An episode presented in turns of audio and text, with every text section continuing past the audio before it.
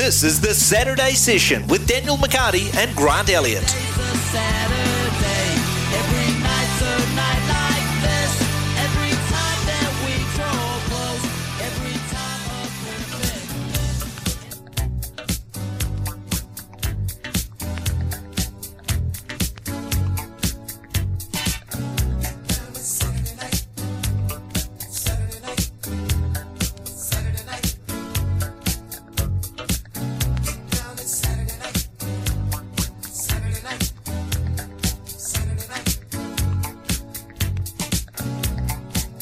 Tune. Saturday morning indeed. Welcome into the Saturday session. Hope you've all had a wonderful week. My name is Daniel McHardy, Grant Elliott alongside Ben Francis in the house as well. We roll through to 1 o'clock. Our number is 0800 150 811. Lines are open. You'll get through right now if you want to join the conversation. Double eight double three. I'm a bundle of nervous energy right now. There's 60 seconds remaining in the second of the quarterfinals of FIFA World Cup. Argentina are leading the Netherlands by two goals to one. Argentina were up 2 0. The Dutch scored in, I think, the 84th minute after being utterly insipid for the 83 minutes prior. Uh, we're in the last um, of the 10 additional minutes in added time, and the Dutch have a free kick. Good morning, Grant Elliott. Very Merry Christmas to you. Merry Christmas because I think you were marrying last night at your Christmas party. Do I find Yes. you in fine form?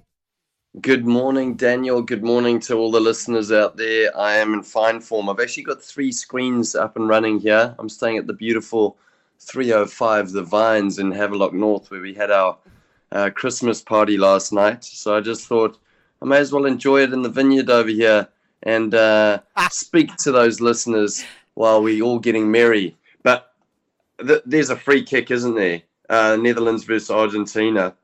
Argentinian fans are looking loose. It looked like the dance floor at 305 The Vines uh, last night. That have they celebrated too early, Daniel McHardy?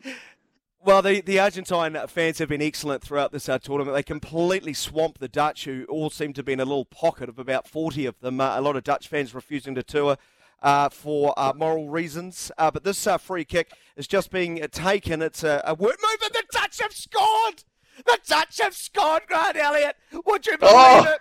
Maybe with the last kick of the game, the Dutch. It's a free kick from 20 yards out, two yards outside the area, in line with the left hand post. And rather than shooting on goal, as every person on the planet thought they would, they've actually rolled the ball forward to the side of the wall constructed by the Argentines.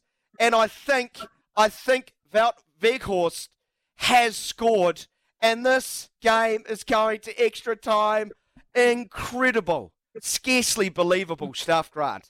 That will I told you- you up, son.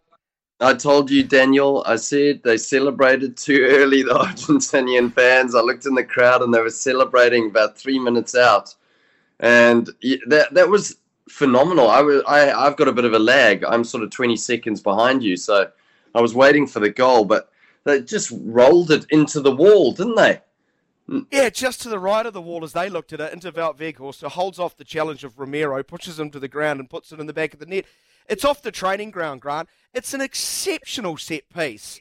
Uh, Argentina, they let the Inquisition begin as far as defending that one, and uh, I, I'm not sure how you recover from that. It was What I love- what I love is in the fella 10th minute of added time. So, sorry, carry on, Grant. You, you might Uh, be uh, you might be surprised to hear I'm wearing a Dutch shirt, so I'm a little bit excited. no, rightfully so. Um, well, I mean, I come from a little bit of Dutch heritage myself and my family. So, what I found interesting though is there, there was a player behind the wall. I've never seen that. I haven't watched a lot of this World Cup football, but there was a player lying down just by the feet of the uh, four players that made up the Argentinian wall. And um, he just, with his back turned. So, obviously, that's for the low kick so that the, the wall can jump as he kicks it. Is that is that something Yes. they've been using quite a lot?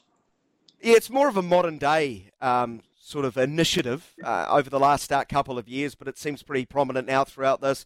We haven't seen too many free kick goals at this tournament. Uh, Luis Chavez for Mexico uh, sticks out. I think Rashford for England got one, uh, but that was not your traditional uh, free kick. This game is getting spicy. Look, at the final whistle sounded, it's going to extra time. There's pushing and shoving. The Argentine players are off the bench. They're onto the field. It's getting very ugly. This game started to get a little bit testy, especially after the Dutch went down by two goals to nil after a Messi penalty in the 73rd minute. Messi set up the first in the first half with a quite exquisite pass. Uh, then there was a moment when there was a foul in front of the Dutch bench, Grant, and one of the Argentine players just lashed the ball straight into the subs of the Dutch, who got up off their feet, charged onto the field, and uh, there was lots of pushing and shoving. Uh, Virgil van Dijk dropped a, a shoulder charge that um, any front row forward in the NRL would be pleased of uh, to, to send Paredes, uh, the offender, flying to the ground. He picked up a yellow card for that, but it's got a little bit ugly, a little bit heated. There is, of course, uh, plenty of history between these two sides, Grant. The very infamous 1978 final in Argentina. Argentina won three goals to one um, in extra time. 98, they met at this stage, the quarter-final stage uh, Dennis Bergkamp with one of the great goals of World Cup football history to settle that one. And uh, eight years ago, when the Dutch were last at a World Cup, it uh, ended in the semi finals for the Dutch as Argentina won a penalty shootout. Is history going to repeat? Are we heading to a penalty shootout? Well, only time will tell. Um, right now, though, at six minutes after 10 o'clock, let's get in to what we normally do at the top, or a little bit behind. Gee, don't you love live sport, Grant? Live sport is, covering live sport is the best. All well, plans out the window. You know you know one of the things that like i'm just watching this on the on on the screen of my phone but like there's a little bit of pushing and shoving and there's passion. And i know yeah. it's not great for the kids. It's not great for kids to see that sort of stuff. But i love seeing passion in sports. And i think because um, you know especially in cricket as well it's like as soon as someone starts giving someone verbals then the umpires just stop it straight away whereas i actually think you need to show the fans that passion and that aggression and that real will to win. Uh, and that's all it is. It's players getting very emotional because they want to do the utmost to beat the opposition. And I think that sometimes as officials, uh, they squash that passion because you yeah. have to be PC and be shown to be a good sportsman. But I think being a good sportsman is showing how competitive you are as well. Yeah, and the referees and officials uh, have dealt with this rather heated 20 minutes, I think, reasonably well. You could have just had a flurry of yellow cards for everyone running onto the field. And, you know, there's probably an argument to be uh, made that you probably should. Uh, but we're going to have uh, a full complement of players for the knockouts. Uh, the extra time period. What a delicious goal that is. Uh, here's a lovely text. Hoop, Holland, hoop, kom op, jongens. double eight, double three. Get your contribution into the program. Let's get to our sporting headlines. Tournament favourites Brazil were knocked out of the World Cup on penalties as Croatia kept their nerve to edge through to the semi finals after rather engrossing 90 minutes. Neymar scored a quite sensational goal on the stroke of half time and extra time. It is just a brilliant goal. Uh, but it was not going to be um, the hero moment for Neymar because Croatia, who get this grant, had not had a shot on goal until the 118th minute, two minutes from the end of the game, when Bruno Petkovic a left foot strike from the top of the area deflected off a Brazilian defender and nestled into the bottom left hand corner and sent the game through to penalties. And then, well, uh, for the fourth time in a row at FIFA World Cups over the last two tournaments, Croatia held their nerve, won a penalty shootout. Uh, Brazil missed their first and their fourth. Uh, Croatia uh, getting through in the end, uh, four goals to two. A big talking point is, of course, uh, Neymar, who scored his six previous goals had been via the penalty spot for Brazil. He didn't take one.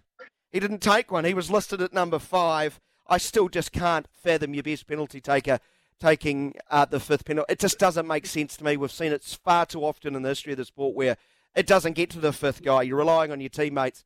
Um, and Marquinhos was the man who missed the final penalty, so that is a huge talking point.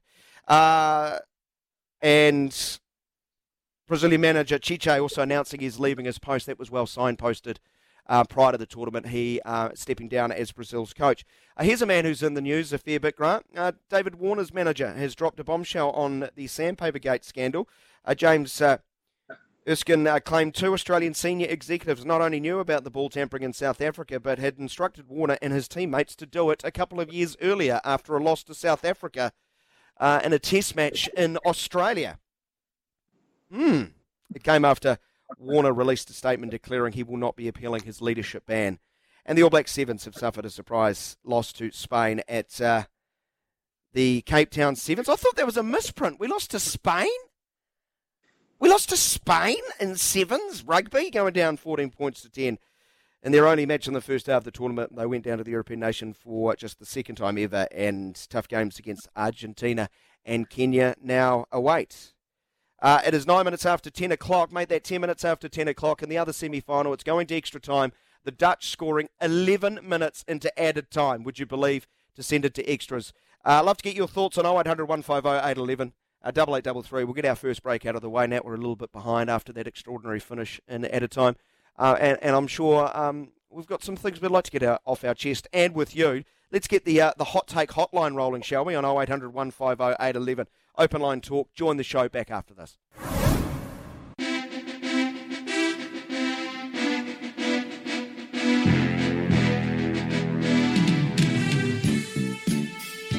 Quarter past 10, this is the Saturday session, 0800 150 811. That is the number you call, open line talk. Anything top of your mind, now is the chance. Speak now or forever hold your peace. That would have uh, that would have uh, fired you up. That music, Grant Elliott. On a scale of one to dusty, how dusty are you after your Christmas? Break? Um, I I think I'm at a, a solid sort of seven at the moment. Um, but you know, this is the time to get festive, people. We're gonna have Christmas parties coming up. We're gonna have events. There's the Football World Cup, which is heating up. You know, you're gonna have to just back it up. We always used to say, "Man in the exactly. evening." man in the morning. Um, so that's yeah, what and I've there was never any, no threat of you pulling out of today, was there, Grant? None whatsoever. Uh, man of the people. There was a nervous Ben Francis, though. I got a few messages from him, the producer, producer extraordinaire, um, and I, I, sensed it was more like, "Are you going to make it?" sort of text, not like, "Here's the link for the video feed." Um, he, he's I, a caring I, father figure to us and understandably, um, he has doubts about your ability to front after a night out. I I don't blame him. I don't blame him. But what I want to talk about was just before we, we got to the break, you spoke about the headlines and you spoke about David Warner and all the controversy around David Warner, and there's been a lot said from his side and from his manager's side. I just don't know why Cricket Australia do this to themselves because why have they not named the two officials? um, that actually. No, that was his manager. That was his manager. It was unfounded. Um, you know, it's been been claimed it's unfounded. It, it's pretty. It's pretty a bit of a low blow to just throw everyone at Cricket Australia under the bus, isn't it? I'm not sure it helps the situation. It doesn't cover the Warner camp in glory here. And I know he's a rather unsympathetic figure, and um, I'm probably on an island uh, with this. I'd love to get our listeners' uh, thoughts on 0800 150 811. But you know what this all stems from, Grant? And I, I said this to Ricardo yesterday on the panel. I'm strident in this belief. They've created a rod for their own back because they banned him for life. Banned him for life from a leadership position, which I just think is ridiculous, um, especially in these sporting contexts. Banning anyone for life, what you, you actually wanted to bring about positive change to the way Australian cricket actually went about things. Well, wouldn't you provide some sort of a carrot for some form of rehabilitation. And I think over the last couple of years since that, David Warner has pretty much kept his nose clean, hasn't he? Well, I, I wonder if this has come off the back of Steve Smith being given the captaincy, where David Absolutely. Warner looks at it and goes, Well, hang on a second. You know, um, he was involved as well. And I think that the, the big question mark for me is is not so much around, you know, everything that's happened with David Warner and his isolated, um, you know, issue. I think when this happened, Sandpaper Gate, you'd have to ask yourself, surely the bowlers knew what was going on.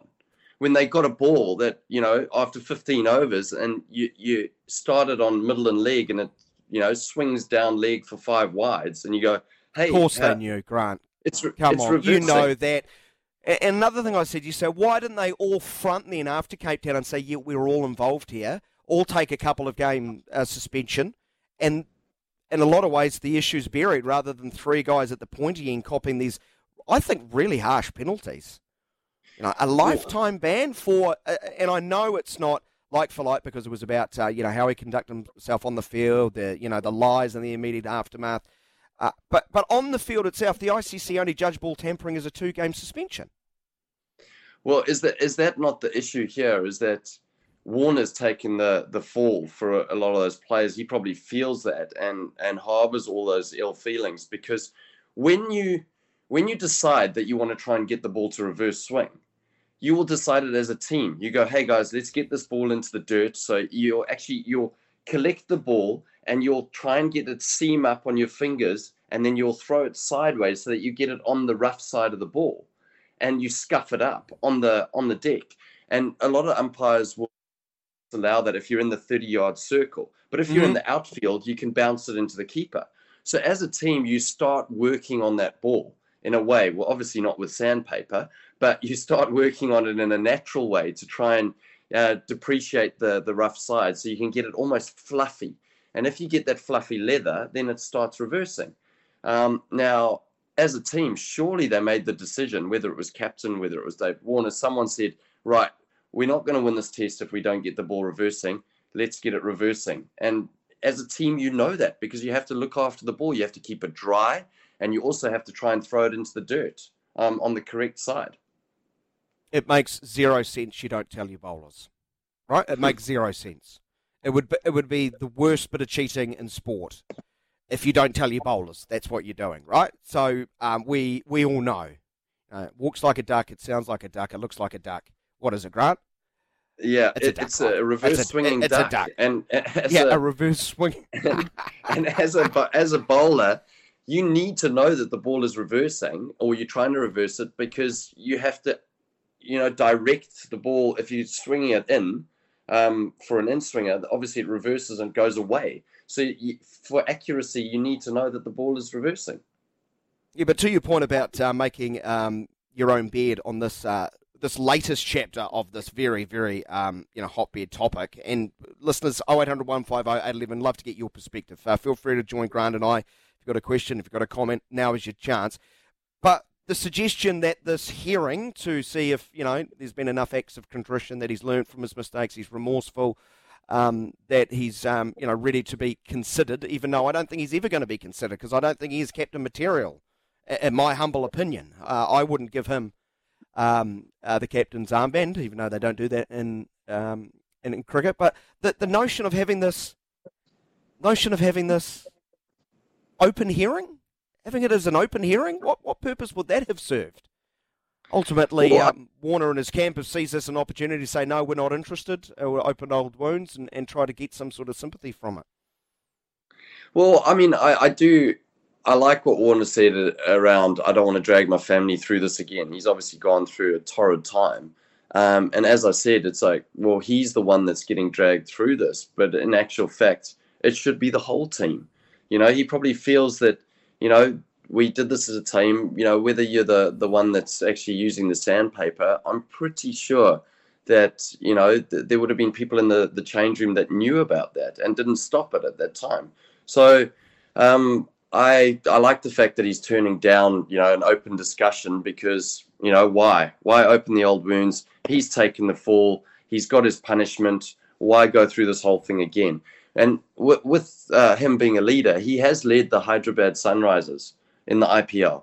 And I think what David Warner, as a leader, he leads by actions in terms of the runs on the uh, the board, and he's obviously a very aggressive player. And I think you know, as a leader, he would hopefully bring that out in the players. But I think that that leadership armband, um, as you called it, has has gone. He, he's not going to get the leadership position again. I'd love to get your thoughts on this 0800 150 811. You can text us 8833 on the uh, Bedpost Tempur text machine. A Tempur and Bedpost range of mattresses and adjustable bases adapt to the exact shape of your body so you can put your head and feet up in comfort. Uh, double eight double three. That's how you get your messages uh, through. Your take on uh, the latest chapter of this David Warner versus uh, Cricket Australia. Uh, really interested to get your perspective. We'll have more uh, cricket conversation later this hour in our regular segment uh, with PGG Wrightson and looking at uh, a variety of cricketing topics. If you've got a question, also uh, you can uh, contribute. Fire those through to double eight double three. one message here um, bragging about I've got Croatia at 40s and still in the Football World Cup. Yeah, Croatia are in the Football World Cup. Brazil are out. Neutral start complaining. this was the defining moment. The defender Marquinhos He'll take a right footed shot. Marquinhos, he's hit the post! He's hit the post! And it's out! Brazil have been eliminated! Brazil are gone! It is over! And Croatia live on! Croatia, the masters of the penalty shootouts, have knocked over the Giants. The dream of a sixth star above the crest is over. And Croatia, the giant killers, they have done it again. Croatia progress into the semi finals. That was a commentary as heard on the SENZ app. You will uh, pick up uh, the dying stages of uh, Netherlands and Argentina on the SENZ app, which has been the home of the FIFA World Cup. In the second quarterfinal today, it's Netherlands 2, Argentina 2. Uh, the Netherlands scoring 11 minutes into added time to make it 2 all and send it to extra time. But yeah, five time champions Brazil are gone, Grant Elliott. Uh, Croatia uh, prior to this tournament, everyone said they were the dark horse. I keep going, how can you be a dark horse when you were finalists four years ago? And a lot of those uh, players are returning. What I so admire about Croatia, Grant, is they're a really limited team, especially in their front line. And I'd love to get the football fans' perspective uh, on this. Is this good or bad? I'm sure the anti football brigade uh, will complain because Croatia had one shot on goal in 120 minutes of football. Yeah, that was the 118th minute strike that sent it to penalties, but they've won another penalty shootout. Croatia don't care about your feelings and I'm here for it. Their front line is limited. They play to their strengths, Grant. Defensively, they're good. I thought Gvardiol, the heart of defence, was just magnificent. Uh, Livakovic in goal was excellent. And their midfield, you know, were able to control the tempo of that game for so, so long. They, they just don't have the star quality of Brazil. I, I just admire this uh, team's ability to never, never give up, never quit, never, never believe they've, they've lost. This, this is a nation of under 4 million people, Grant, who are, who are going back to a World Cup semi final. Yeah, it's it's phenomenal that Croatia have gone through there. And I mean, I, I think last weekend we were talking about how you said this World Cup, it's harder to pick than a broken nose. And, you know, you look at the teams, Morocco versus Spain. I think we, we were talking about um, who was on our show last week where we said, who are the real outsiders that have got a chance? And I think it was at $81 and Japan, I think, was was picked as maybe a rank outsider, and Morocco was the other one.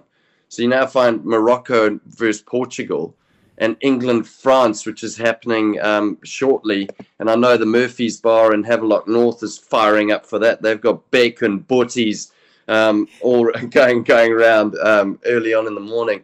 But um, that, that Croatia Brazil, that's that's broken a lot of hearts, hasn't it, Daniel? I mean, you've watched a lot of this, but I mean, how can you actually pick these teams because we spoke about it last weekend and they said football, the, the world of football is getting um, closer in terms of the best in the world to the the others, and we don't see that in Test cricket um, or in the cricketing landscape. But in football, we're seeing anyone can beat anyone.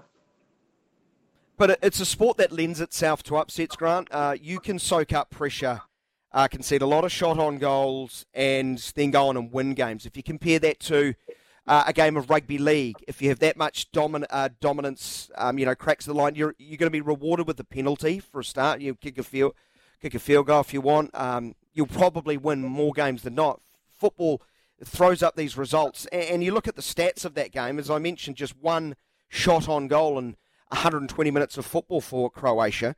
Um, Brazil had 11 on goal, had 11 chances, but I, I still didn't trust that forward line. Uh, I, am sorry, Richarlison as your centre forward doesn't excite me. Uh, I know he scored a wonder goal earlier in the tournament, um, and he's got a pretty good record, but I, I just never felt they were a certainty to progress, um, you know, through to another title, as so many people had it's said. I, I would say there's a lot of very good teams at this World Cup. There's no great side. And when you've got a lot of very good sides, you're going to have some pretty tight, tense games like we're seeing in the second quarter final today, which is uh, 2 2. They've moved into the second half of uh, that extra time period. Live commentary on the SENZ app if you want to catch the drama. But um, you know, it makes for wonderful theatre when you don't know the outcomes. Well, I, I, wanted to ask you about that because you know uh, I'm I'm not a massive football head. I don't really know my football as well as you do, but from uh, historically, I always thought you know Germany did well in the tournament because they were the the most sound team defensively. Are we seeing a change in that? Or, or no, not anymore. But are, the teams that progress are they the best defensive teams, or what have you seen strategy wise with the teams that have been successful? Well, you've always got to be a good defensive side to progress deep into a tournament. That, that's the one thing you can't be malleable on. That's the one thing you can't you can't get into to, um, you know a gunslinging type of game when you're expected to win four goals to three. You've got to be good at the back. Uh, Croatia, you've got to defend brilliantly, like they did against uh, Brazil. Uh, Brazil, you know, there was a real slice of luck that went against Brazil. It's it's a shot on goal that hits a defender and goes past Alisson and goal. So, um, you know, the gods weren't smiling on them at that front. So you you need to be very good at uh, defensively. That that's your first and foremost. If if you don't concede, you can get through to the quarterfinals. Morocco have conceded one goal at this tournament, which was an own goal. Um, Spain had all that possession, complained mightily at the end of the game, uh, but despite all that possession, they just passed the ball through the middle third of the uh, of the field and are on the fringes. Had two shots on target.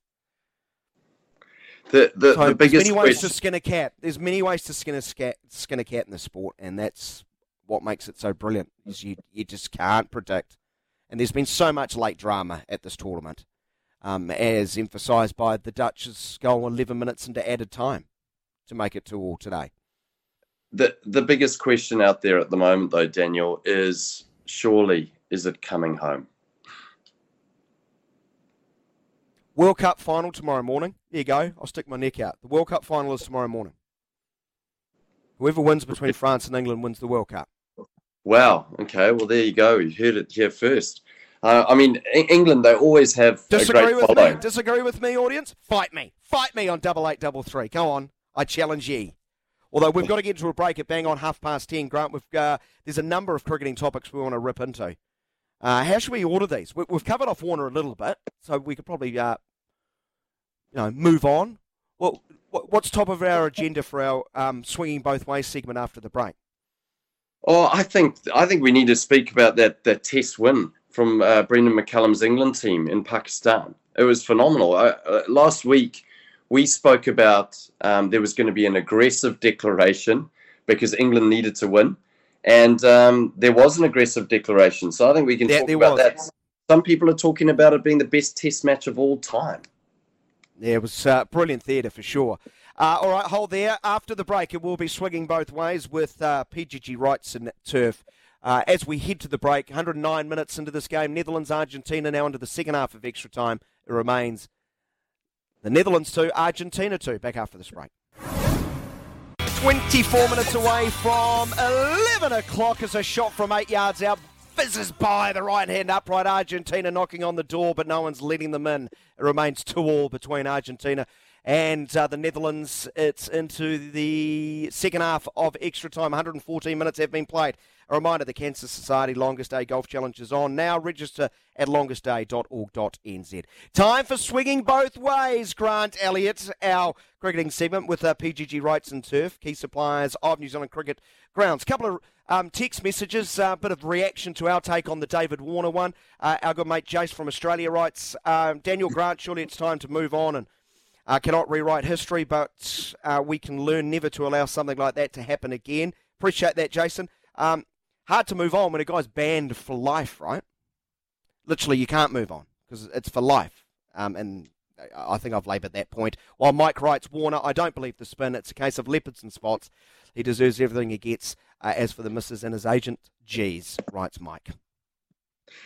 Yeah, well, I mean, I think that I, am with Jason. Like, just bury it and move on. I mean, otherwise, the lesson here for Cricket Australia is just come out with it from the start and just be as transparent as you can when something happens. And I think that this is just going to linger on. There's been controversy around, you know, Tim Paine as well when he was captain.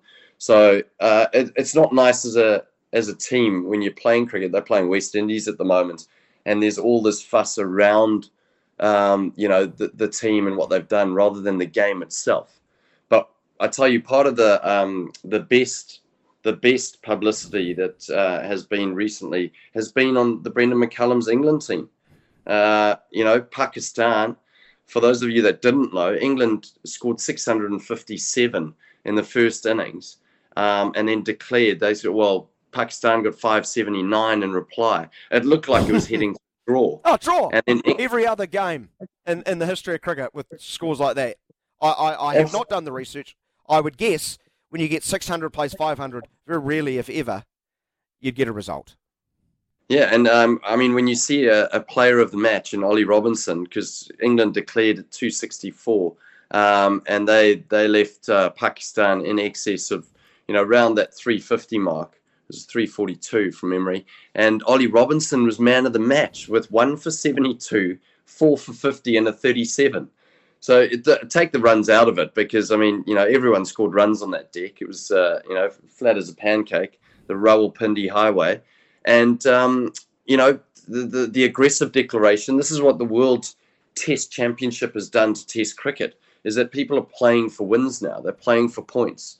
England was sitting at sixth um, in, in, the the World Championships. Now they needed to win, um, and Pakistan I think were, were fifth. So um, huge win for Brendon McCullum in that. A lot of people, a lot of haters out there were saying his brand of cricket is not going to survive in the subcontinent.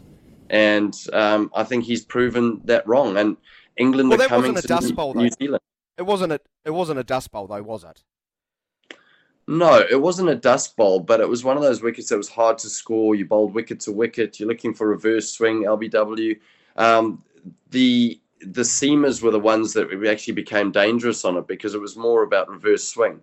So the seamers were reverse swinging it. Um, you know, you've got Ollie Robinson who bowls away swing, but um, you know that that's so handy when the ball's reversing because then your natural yeah. shape becomes in swing and brings the, the wickets into play. It was just amazing that all three options were on the table heading into the final session after uh, you know close to 1,200 runs have been scored in the first innings of the game. Normally, um, if you're going to get a result, it's a third innings collapse, isn't it? And you, you might, or um, there's a huge total, 350 is a huge total chasing in fourth innings of a, t- a cricket test, and you know a, a, team wins comfortably. But you head into that final session, I think Pakistan were five down, and then there was a meltdown. You know, bang, bang, bang, bang, bang, a collapse um, on a surface where there has only been runs. It was truly extraordinary. Um, so, so bravo to England. Uh, someone writes a question here. Morning, boys. Have Baz and Stokes Stokesy misread the pitch um, in the second test, playing four seamers on a Bunsen burner, or will it reverse and it be a master stroke? Go on, Grant, answer that one, knowing full well that you're on the uh, uh, on the Terps last night and you probably didn't see any. yeah, I was trying to get it up on the screen. They wouldn't let me. The DJ wouldn't let me. Well, uh, Pakistan 107 for two at the moment. England bowled out for 281. I think when you go to Pakistan, and um, this is in Multan, this test, I've been to Karachi and and uh, Lahore, and, and the pitches they look like they're going to spin, but they can be really flat as well. Very difficult wickets to um, to try and decipher, and also because there hasn't been a lot of cricket played there now. So captains are going to be working it out as more and more cricket gets played in um, in Pakistan. I know that they've been looking at drop-in pitches, Pakistan as well, uh, for you know one-day cricket and and also their Test cricket to try and get more consistency. But I think that there would have been a, a lot of words said about the the state of the last pitch, and I know that everyone said it was way too flat at the start of the Test match, but proved to be one of the better Test matches because of an aggressive declaration. Yes. So both both these teams are going to be there to win. I think Pakistan need to try and play on on wickets that do turn a mile, and that's what India do. And that's the beauty of Test cricket. You come to New Zealand, it's going to be green, it's going to seam, it's going to swing. Good luck in those conditions. But when you go to the subcontinent, it's going to spin miles, and you're going to have to cope with it. Yeah, well, Abrar Ahmed on debut, debut took 7 for 114. Uh, England were 117 for 1, slumped to be all out for 281. Uh, and as Grant points out, 107 for the loss of uh, two. On the last kick of the game between Argentina and the Netherlands, hits the post, Grant, and goes away for a corner. We will take a break. We might have a penalty shootout to go to after this. Uh, in the interim, though, that was uh, swinging both ways. Your cricketing program on this uh, fine broadcast each and every Saturday, brought to you by PGG Wrightson Turf, uh, premium suppliers of turf, seed, and maintenance products to cricket grounds across New Zealand. Back after this. 13 minutes away from 11 o'clock. It is finished 2 all after extra time between the Dutch and Argentina. We are going to penalties. Let's take some live commentary. Hopefully, we can fit it in. We've got about six or seven minutes before we take a break. Remember, live, uninterrupted uh, commentary on the SENZ app. Let's cross to our commentary team. Virgil van Dijk to take the first penalty. The Dutch captain up against Emi Martinez. It's uh, knockout stage, quarter-final stage. Let's cross to our team. First, the whistles are cascading down from the Argentinian fans onto Virgil van Dijk, the captain of his nation, the captain of the Oranje, the captain of Netherlands, has his penalty saved. Emiliano Martinez flies across to his right and stops the first penalty. Van Dijk denied. Wowee. What a save fully outstretched. The captain steps up, and he couldn't do it for his nation. And now the little maestro steps up for the Argos. What a start, Jordan. Ooh. So, Lionel Messi is about to play a part in his own World Cup destiny. This shootout will probably decide his World Cup future. It could be his last World Cup. Lionel Messi. It could be his last game if this doesn't go right for Argentina. Messi steps up, left foot, rolls it down the middle, and holds his arms out to the crowds in triumph. Messi scores the first penalty for Argentina. It's ah. 1 0 Argentina after one kick each. Cool as you like. He just rolled that into the bottom of the net as he did the first one in the game. Like he was having a kick with his son in the park. Here you go, just tap it in. Steven Berghuis is next up for the Dutch. He's been immense since coming on. Left-footed strike, it's saved again! Emiliano Martinez has stopped both of the Netherlands penalties. How about these goalkeepers at this World Cup in penalties? The Amazing. Netherlands are 0 from 2. Amazing. And he's lapping it up, and so he should be.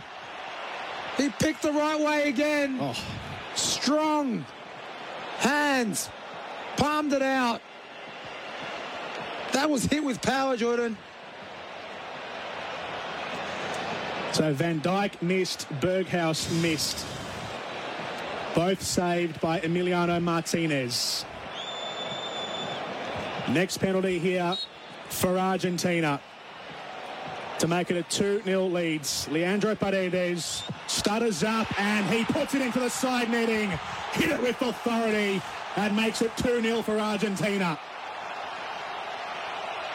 One foot in the semi-final, Jordan.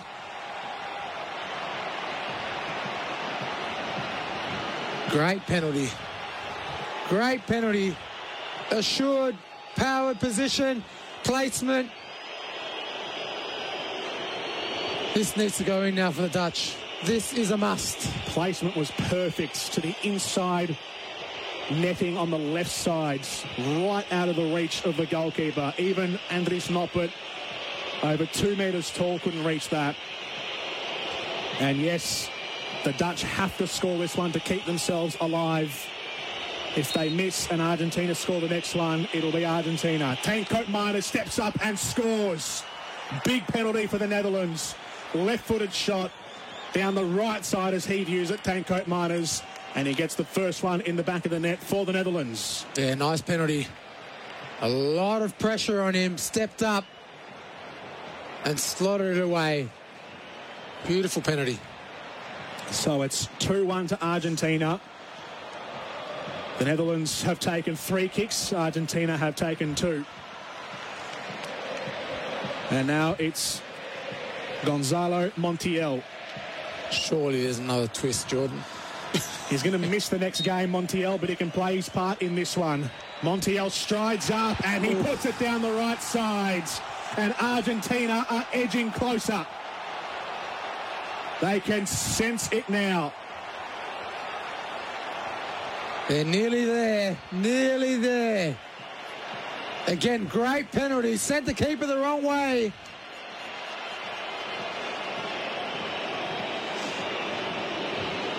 The Netherlands have to score this one. Big responsibility now on Wout Weghorst, the man who kept the Netherlands alive. He scored two goals in this game to take us to where we are right now. He must score this one, otherwise it's all over. Weghorst, he does. He scores wonderfully, setting the keeper the wrong way and puts it into the open left side of the nets. And the Dutch live on. And that's his hat trick, Jordan. yes, it is. Congrats to the young man. He's had a fantastic game contribution. So I'm lost now. Argentina score, they win. That is I correct. Think, yeah. Yep. They score and they're in. They're in. It's 3 2 to Argentina. These are the fourth kicks. Argentina are three from three. And this is their fourth. And it's going to be Enzo Fernandez, the young gun whose star has risen at this World Cup. He has made a name for himself. He's only playing game number eight for La Albicelestes. This is the kick for Argentina to send them into the semi-finals. Enzo Fernandez slides across to his left, opens up the angle, stutters up, and he's missed. Fernandez has missed. He's hit it wide of the left post. And the Dutch still see a glimmer. No words. Missed the target completely. Keeper's gone the right way, but he's missed the target. Jordan, I need a uh, recalibration. Where we sit now? So- the Dutch score? They're on level terms or not? If they score, it's level. If they miss this, it's Argentina who get through.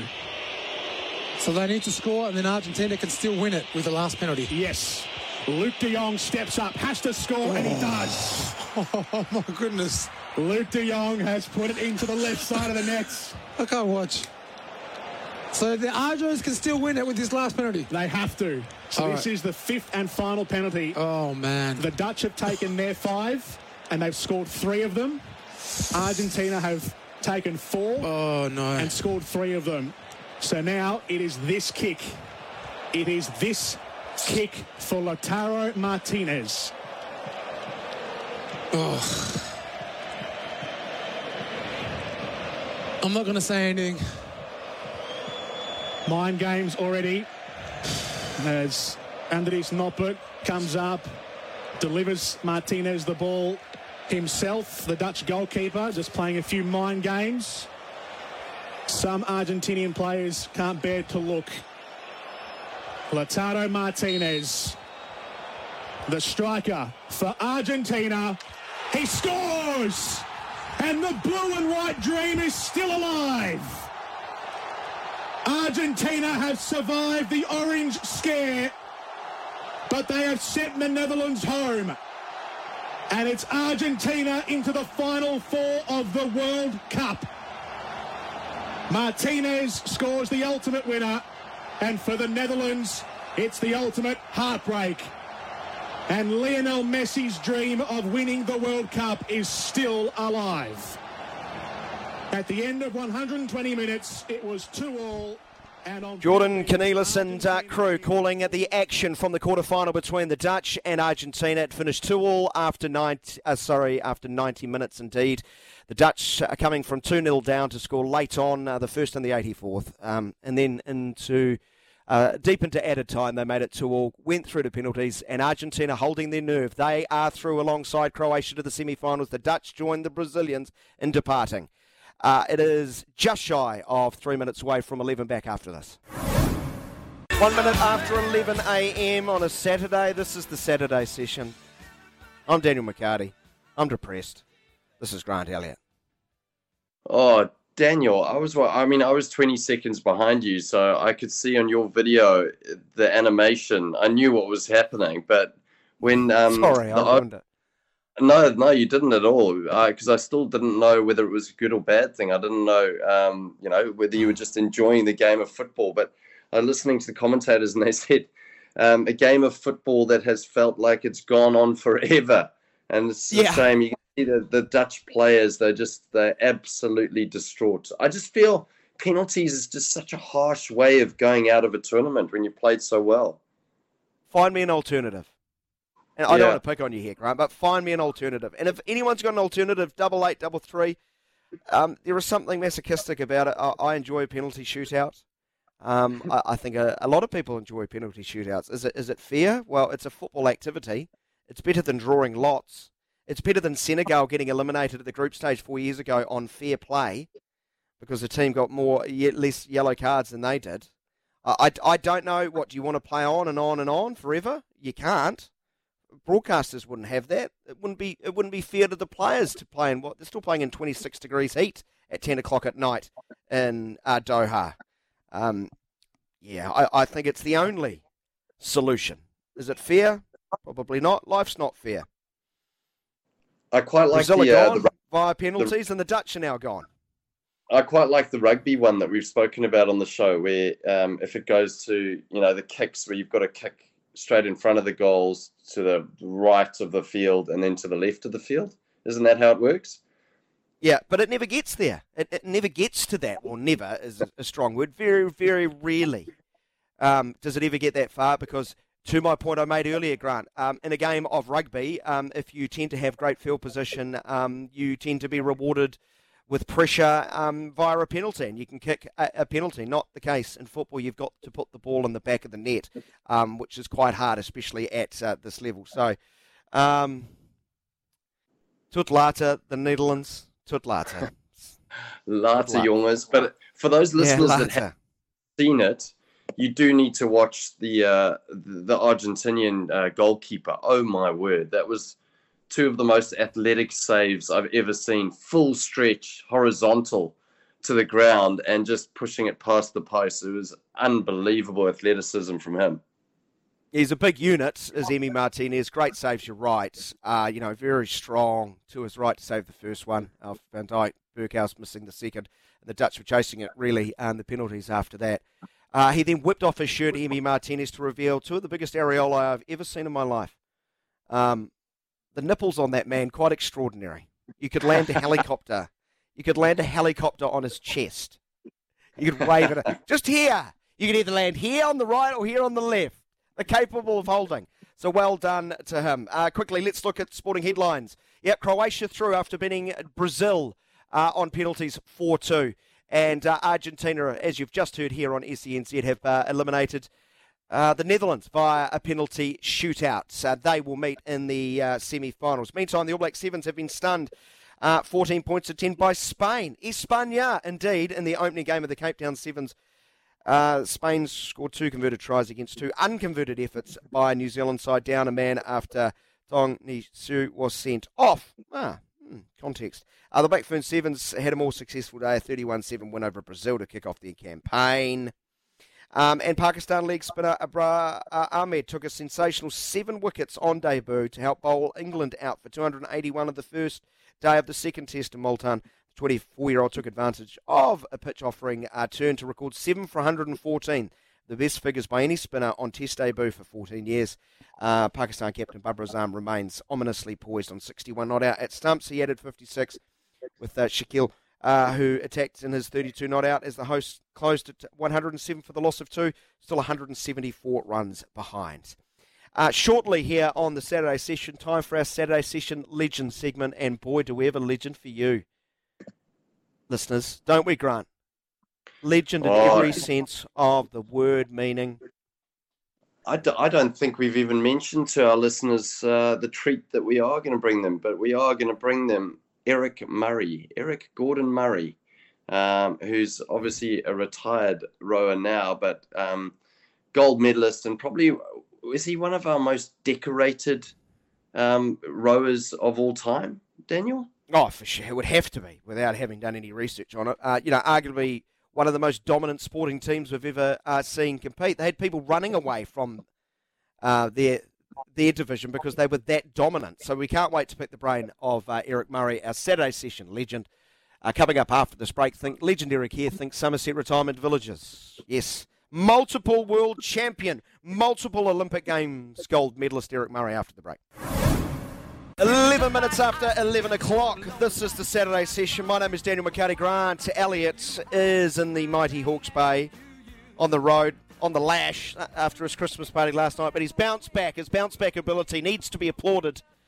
Sexy little uh, husky tones to your voice, though, uh, Grant, this morning. A little bit dusty, but um, I know you strapped in for our next guest. Uh, the big man joins us, a man who had a big appetite for winning medals, so particularly gold ones, in a quite extraordinary rowing career. Eight world championships, just a couple of just a couple of Olympic Games gold medals as well. Grant. Uh, I'd imagine his um, I'd imagine his trophy cabinet's somewhat bigger than yours, Grant. Fair to say. I don't want to pick on you, but um, no, I got uh, uh, we we did get a lot of Spirited Cricket awards that are actually. That's right. The Spirit of Cricket. The, yeah. The, the spirit of the one everyone wants. Let's welcome in, of course, uh, one half of New Zealand, well, arguably one of the most dominant uh, sporting teams New Zealand's ever uh, seen. Eric Murray joins us on the program. Good morning, Eric. Morning, Eric. How are you?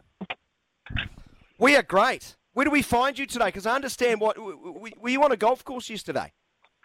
Uh, I was. I was doing the Super Six event with Foxy. Um, managed to see old John Key get his hole in one, which is pretty cool. Um, and yeah, no, good, good fun. Good fun yesterday. But today I'm back in Cambridge and I am demolishing a couple of sheds on a property that I've bought that I need to uh, clean up the section. oh, mate, there's, there's no rest for the wicked. So John Key got a hole in one. So for the first time ever, athletes were going up to him to annoy him for a photo. Oh well, see, um, the a few of the rugby boys, Will Jordan, Anton, uh, Lienert-Brown, and, and Damian McKenzie were playing with it, and Anton goes, "It's probably got to be one of like highlights of my life," because he said it's just amazing, like to actually see a hole in one, and you know they're playing with Ryan Fox at the time. Um, he was just like, it was amazing. so it was pretty cool. Um, yeah, and of course John, um, he's played golf shit for however long, and he's never ever had a hole in one. You know, it's one of these stories of people that have been on the golf course their whole life, and you hear all these people five, ten hole in ones, and then people are like never had one, you know. And John Key was one of those people until yesterday. So I don't know how he ended up last night, but he'd probably be a bit more dustier than old Grant for sure. Well, Eric, I want to ask you though, because it is actually um, customary to um, to buy the whole um, bar a drink, isn't it? Everyone at the at the course uh, has to be bought by the person getting the hole in one. Did John Key actually buy you around? Uh, well, I think because it was an event, I think the beers were already free anyway, so it probably uh, negated that fact for him. But uh, I'm sure he'll still be celebrating on that right now. And I think you know it's one of these things to to get a hole in one for people, you know, in the golfing world. You know, it's pretty cool to do it, but of course, when you've got cameras and everything else on you, and you've got a massive group, I reckon that takes it to a completely different level again. Well, um, I, w- I want to ask you because I mean our listeners are going to be absolutely salivating to listen your about your story and how you reached the peaks that you did. Speaking about John Key, he probably thinks, "Oh, maybe I could have been a professional golfer." Now, for you, you were at Pukekohe High School, and you decided that you wanted to go uh, with a friend to the Mercer Rowing Club because they advertised an open day. Is is that true?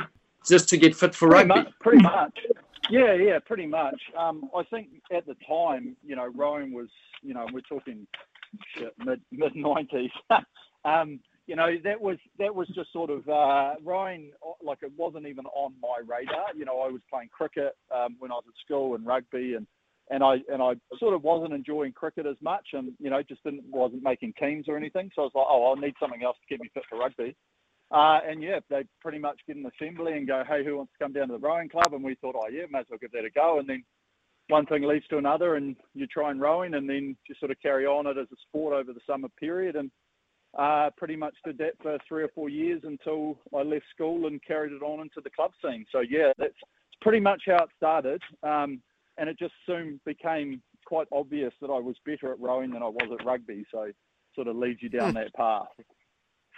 Well, well, how soon after? Is it, is it from being a novice, literally the, the first time you're in a boat, or you no. know, did it take oh, a couple no, of years? Oh, for sure. It's probably uh, three, took, took two seasons till we were lot like, first season was terrible, um, but I enjoyed it. So second season we went back and we weren't losing. We were making a few finals and winning the occasional sort of preliminary race, and you're like, shit, this is fun. Um, and then it wasn't until sort of the third year at school that we started winning some medals. Um, so, you know, it wasn't a rapid rise. Um, I wouldn't say I was naturally talented at it. It was just something that you were like, hey, I'm enjoying this. I, I go to schools now and I talk to kids and I'm like, honestly, what's the easiest way to get kids into rowing? Hey guys, you're going to get a couple of weeks off school, uh, and everyone's like, right, sign me out, and that's basically that's basically what I was like. Brilliant. Well, uh, you know, everyone that we have on the show, Eric, the from our Legends chat, they talk about the passion that they have for the sport, and normally starts at a young age. You you're quite different in that regard. Um, was was it something that when you tried, you thought, "Wow, like I actually love being in the water. This is something that um, I haven't had that that feeling before, where you've got that desire to just be possibly the best in the world, which you eventually um, achieved." Yeah, I, I guess when you when you look at the passion that came from it, it wasn't until you know you you sort of commit to it and you and you start getting better and you you start getting this feeling for the boat and, and all the other bits that come with it. So for me, I probably didn't feel that till I was, you know, 17, 18 when I'd sort of left school. And then you sort of watch the men doing it, you know, because at that stage I'm, I'm still basically a teenager. I'm like, and you get in a boat with you know fully grown men in their 20s and 30s, and you're just like, holy shit, you know, this is a different level. You know, there's a lot of power. Um, and so for me, it wasn't until you get to that stage and you you row with the guys. You know, I was lucky enough. I was down in Christchurch. I rowed with a few of the guys that came back from the Sydney Olympics, and and you're just like, holy shit, like they've got to that point by you know committing to it and doing all the stuff. So theoretically, I can do the same. And so then you basically just go right. Let's see how long it's going to take me to get to that point, and and for me, I wasn't even thinking about the Athens Olympics at that stage. I was just like, let's just see how well I can go, and you know, maybe maybe uh, 2008. But you know, as it as it became part and, and became obvious, you know, you're in an academy and in a development program, and next one thing leads to another, and you're producing the times that are good enough, and you're winning races against all the men, and you're like, should I? I could make this, um, and that's really where it, it becomes an obsession. and then as like anything, you know, and you basically just sit that um, and see how far you can push it. It's such a hard work sport, isn't it? You do the yards, you can, uh, you know, reap serious rewards. So I think it's about five years after you leave high school, you go to your first Olympics. It's about eight years in total, isn't it, from leaving high school to, to winning your first um, uh, World Championship in, in 2007. Is that progression through all the hard work linear, or is there a breakthrough at some stage when, when you finally do crack it? How would you describe that evolution to actually com- competing oh, at the top? Yeah, it's like you can you can get to the you can get competing at the top relatively easy, and you can get some success relatively quickly. Um, but then it's consistency, you know, and being able to back it up. You know, you, you, you go to an event and you might win your heat and you're like, oh, you're beauty, but you've had to give it 100%. Um, and then, of course, when it comes time for a semi-final and a final, you've just got no more energy, right? So you're sort of like, okay, well now we're not we're not in the final, we're back at the B final, whatever. Um, and so yeah, it, it does take a little bit of time to start and get the understanding for what needs to be done and the speed, and it, and it's and it's at a progression that takes you know, and, and you talk about these finding the one percent and all that sort of stuff. You know, we're we're trying to find one percent year on year out. You know, and that's it's it's it seems like such a minuscule amount, but it's so big when you come to a sporting terms. Especially like when you know one percent, two and a half seconds, and you're like, shit, that's a lifetime in most sports. Um, and so yeah, it was just a progression through learning how to to row properly. And I know that sounds like a complete oxymoron type of situation, but yeah. you know we had to learn how to do it properly. Um, and once we started being able to do that, we started getting some results, you know, and we, we got some results. We won the four in 2007, but we just, uh, classic example of, you know, find, finding success or stumbling across it. And we couldn't replicate that. So you go into the Olympic Games not knowing what was making you good in the first place, trying all this different crap, and then just falling short at the at the final hurdle, which was us. Um, and that basically led us into the path to, to getting into the pair together. Eric, um, at what stage? I don't know if you're a, a, a goal-orientated um, athlete, but most athletes, I guess, look at something and they go, "Right, I want to achieve this height." Did you have any goals in mind um, w- when you when you started out? Did you have an idea of how many medals you wanted to win? Oh no, no, no, no. None of none of the success stuff was like I wanted to go. Like first and foremost, you want to go to the world champs Um, and then, of course, you're like, shit, I want to get a medal. You don't really give a shit about the colour. Um, you know, and then obviously it's like, let's go to the Olympics. And then once you get a taste for it, you your your expectations change. So I think it's one of these things where you can have a hope for a, for a goal, right? You know, most most most goals are hopes. I hope I make it here. I hope I can do this. I hope I can jump this this this far or jump or run this fast. Um, but you start getting a realistic expectation of your capabilities, and you're actually like, you know what, I'm not that far off. Um, and so then those goals start slightly changing, and and and you adapt them a little bit. And so for us, you know, yeah, we can do 2,000 meter tests on the rowing machine, but it's not until you get on the water and you're racing against the other competition that you actually start to get a realization of, of how quick you can be or you need to be. Um, and so that just takes um, experience, you know, practice and sending people overseas and, and having development programs. And, you know, that's what was we were very, very lucky about with Lake Karapiro. We had a, a great program that develops people like Robert Waddell and then Eva Swindells and then us, you know, and we were just one of these cogs in the wheel. And it's a reason really why you've seen rowing in New Zealand be so successful for what, two decades. Um, because yeah. we had that production line of people that were coming through and we were one of these ones on the ranks that were like, hey, we've got all the facilities. Here's everything you need.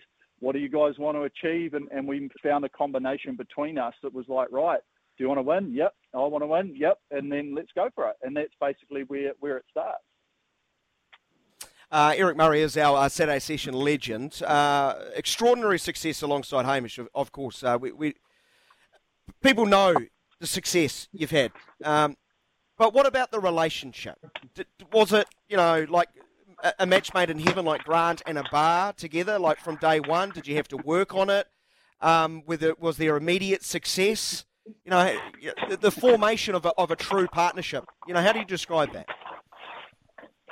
Yeah, so Hamish and I rode together when we were in the four, um, and so we had a few years in the four where we were rowing with a whole lot of other people.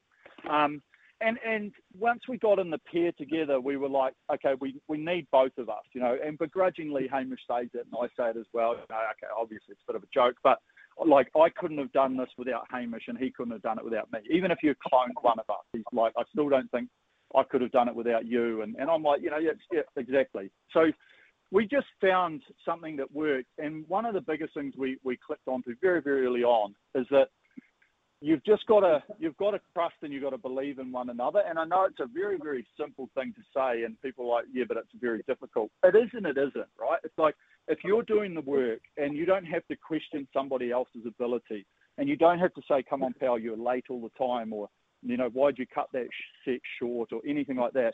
As long as you don't need to do that, you're pretty much onto a winning combination, and that's basically what we had. So Hamish believed he was the best. I believed I was the best.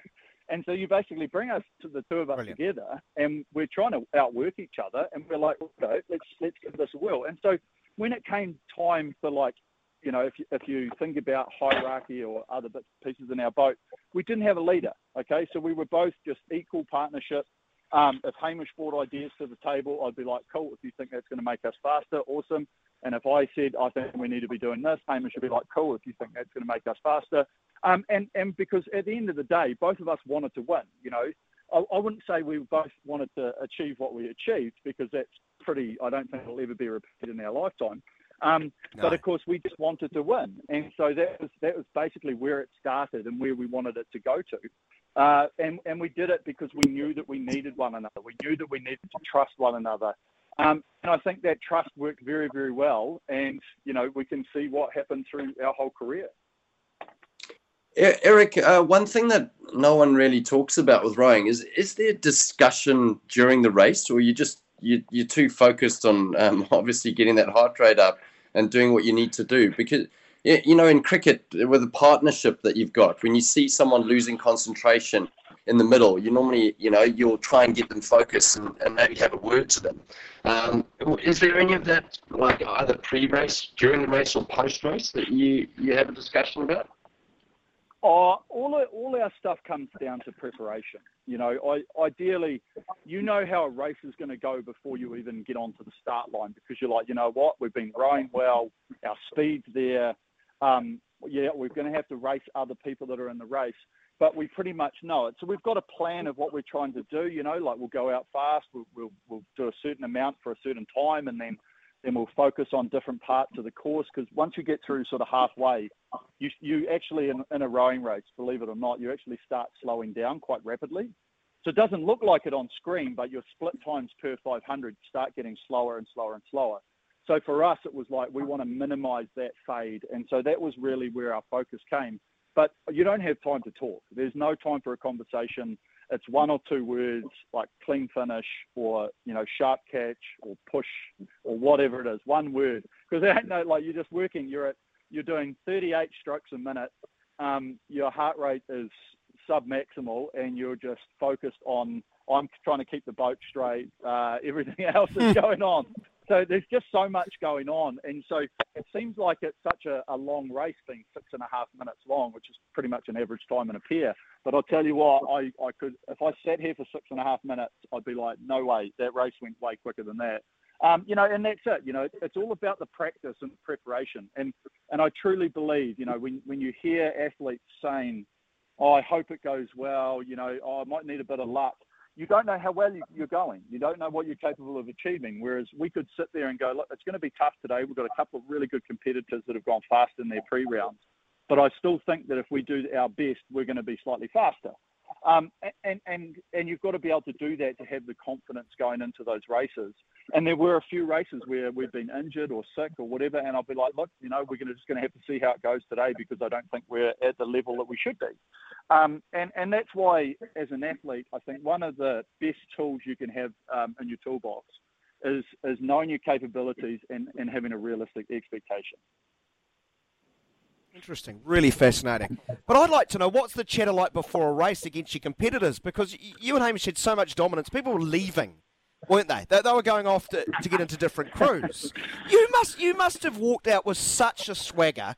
Who's getting second, boys? Who's getting second Oh, today? come like, on, like you must have on. felt that there was none of that. Like, because I'd imagine you would have got to a lot of start lines going, "We've got these, we've got these guys." You look look them in the eye, and you Oh, knew, you knew yep, they they yep. could not compete if you were anywhere near your best. Uh, yeah, hundred percent, and and that was you know like I love and, and it's obviously quite poignant you know with Sir Murray's passing, but I don't know if you've ever heard Mm. the story about him in Rome, you know, and he talks about going into the into the um into the room into their like collection room or whatever you call it, and um and he said no one could hold eye contact, and he was just like the you know all Yeah. I had to do was beat eleven scared men, you know, and and basically it's no different in rowing, is that you look across and someone catches your eye and they turn away straight away and I'm like, okay, everyone's on form. But I, I, I don't know if it's just rowing or if it's, I'm, I'm not sure if it's just our sport in particular, but Uh, I, I never found there was like a lot of arrogance or there was a lot of like pre-game Right. talk by anyone saying, oh, we're going Right. to kick your ass today and all that. And one thing we always did, and I, and I, and, and I, and like any athlete or anyone I talk to is like, you just, you can't, you can't take for granted your, your other competitors. You know, you, you can't, you can't just go, oh, it's okay, we beat them yesterday, we should be able to beat them again today, because you just never know. You know, like people can pull some pretty large rabbits out of some pretty small hats when time matters, you know, to win big competitions. And you see it at the Olympics all the time. You'll see a non favorite that wins, and you'll be just like, holy shit, how'd they do that? But all they've done is they're like, I've got one race in me this year, and that's going to be it. And everything's focused down to that race. So we never took anyone for granted, um, and and that's I think one of the strengths is that every time we went out there, we were like, they are not here to make up a number. They want to win just as much as we do. So we have to give them the respect that they deserve, and and that was probably one of the keys.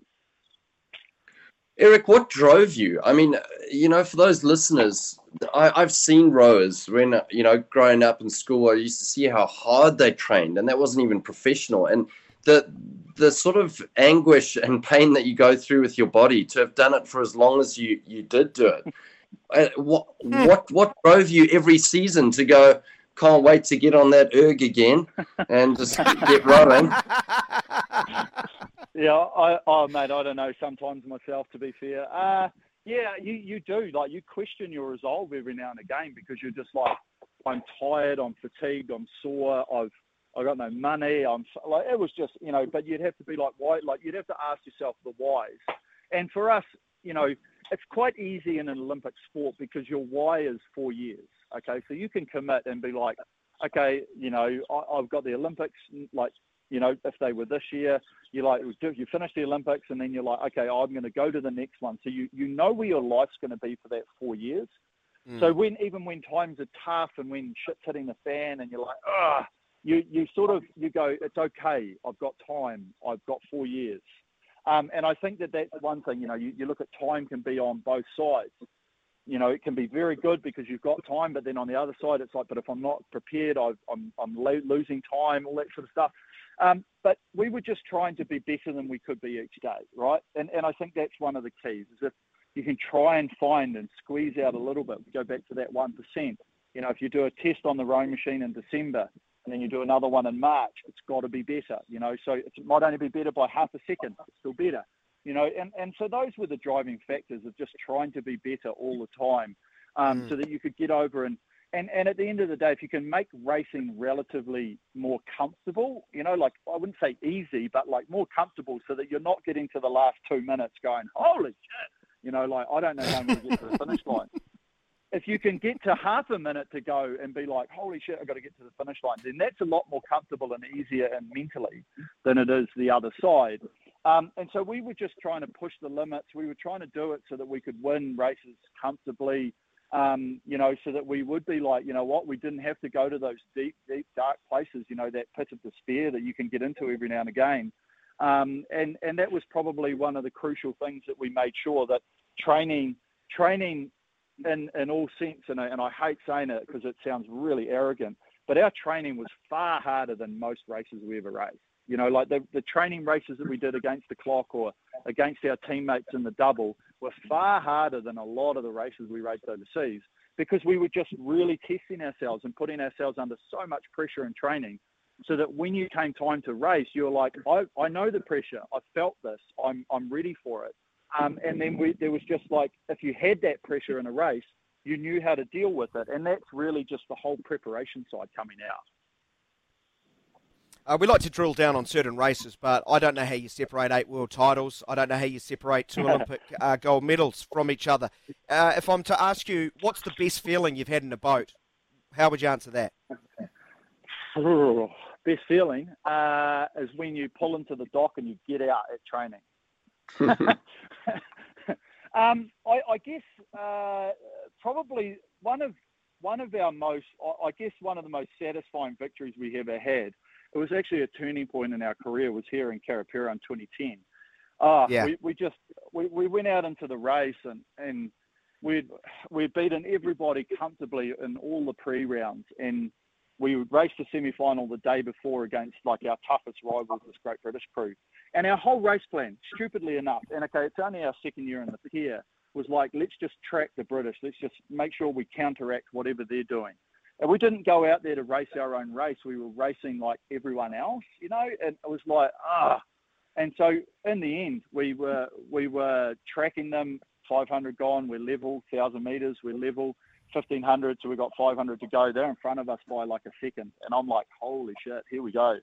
Um, and Hamish, Hamish said afterwards, he goes, at about 300 metres to go, I was writing my condolence speech to the media in my head because we were behind. we, like, we should we oh we, we should never have won that race. But the thing was, I think, is a culmination of the British probably went a little bit too early um, in their sprint. They went before the 500. Um, and we just knew it was home water, and so we went with 350 to go instead of 250 because I was like, if we don't go now, we're not going to make time. Um, and we got in front, and we won by 0.3 of a second. You know, so it was very satisfying because it's home water, and you're like, this hasn't been here since 1978, and I don't know when the hell the next time it'll be in New Zealand. Um, so it's super satisfying with that. But at the same time, that was never ever going to happen in our career again. We we made sure that we would never ever think about other people in a race until we were like we'd get out in front, we'd do what we need to, and then it was like you know game over from that point. Wow, hell, hell of an education at the top, oh, yeah, chasing sure. gold at, at, a world championship, You're learning all the time. Uh, Grant, I'm not sure if you've got any uh, any final ones for our legend. Oh, I, I think there's there is one final one. I want you to describe what it's like to row the half marathon that you did in an hour and seven minutes. describe what your body madman. went you through. Madman. Well, see, this is what you know, and we talked about it quite a bit here, right? Preparation and pushing your limits, and and making training harder than than racing, and that there is probably harder than any sort of race situation I've ever been in, mentally and physically, um, because you you're basically running out of steam from about 15 minutes into an hour and seven minute thing, and so you're basically going, how can I be efficient to to carry that on? Um, but of course, you know, there's world records to be beat um, you know, there's a little bit of ego to be brushed by putting your results up online and people going, how did he do that? There's no way. You know, so it was just a matter of, of when a physiologist or your trainer says to you, oh, you won't be able to do this. You're like, challenge, you know, like, you're like, righto, pal.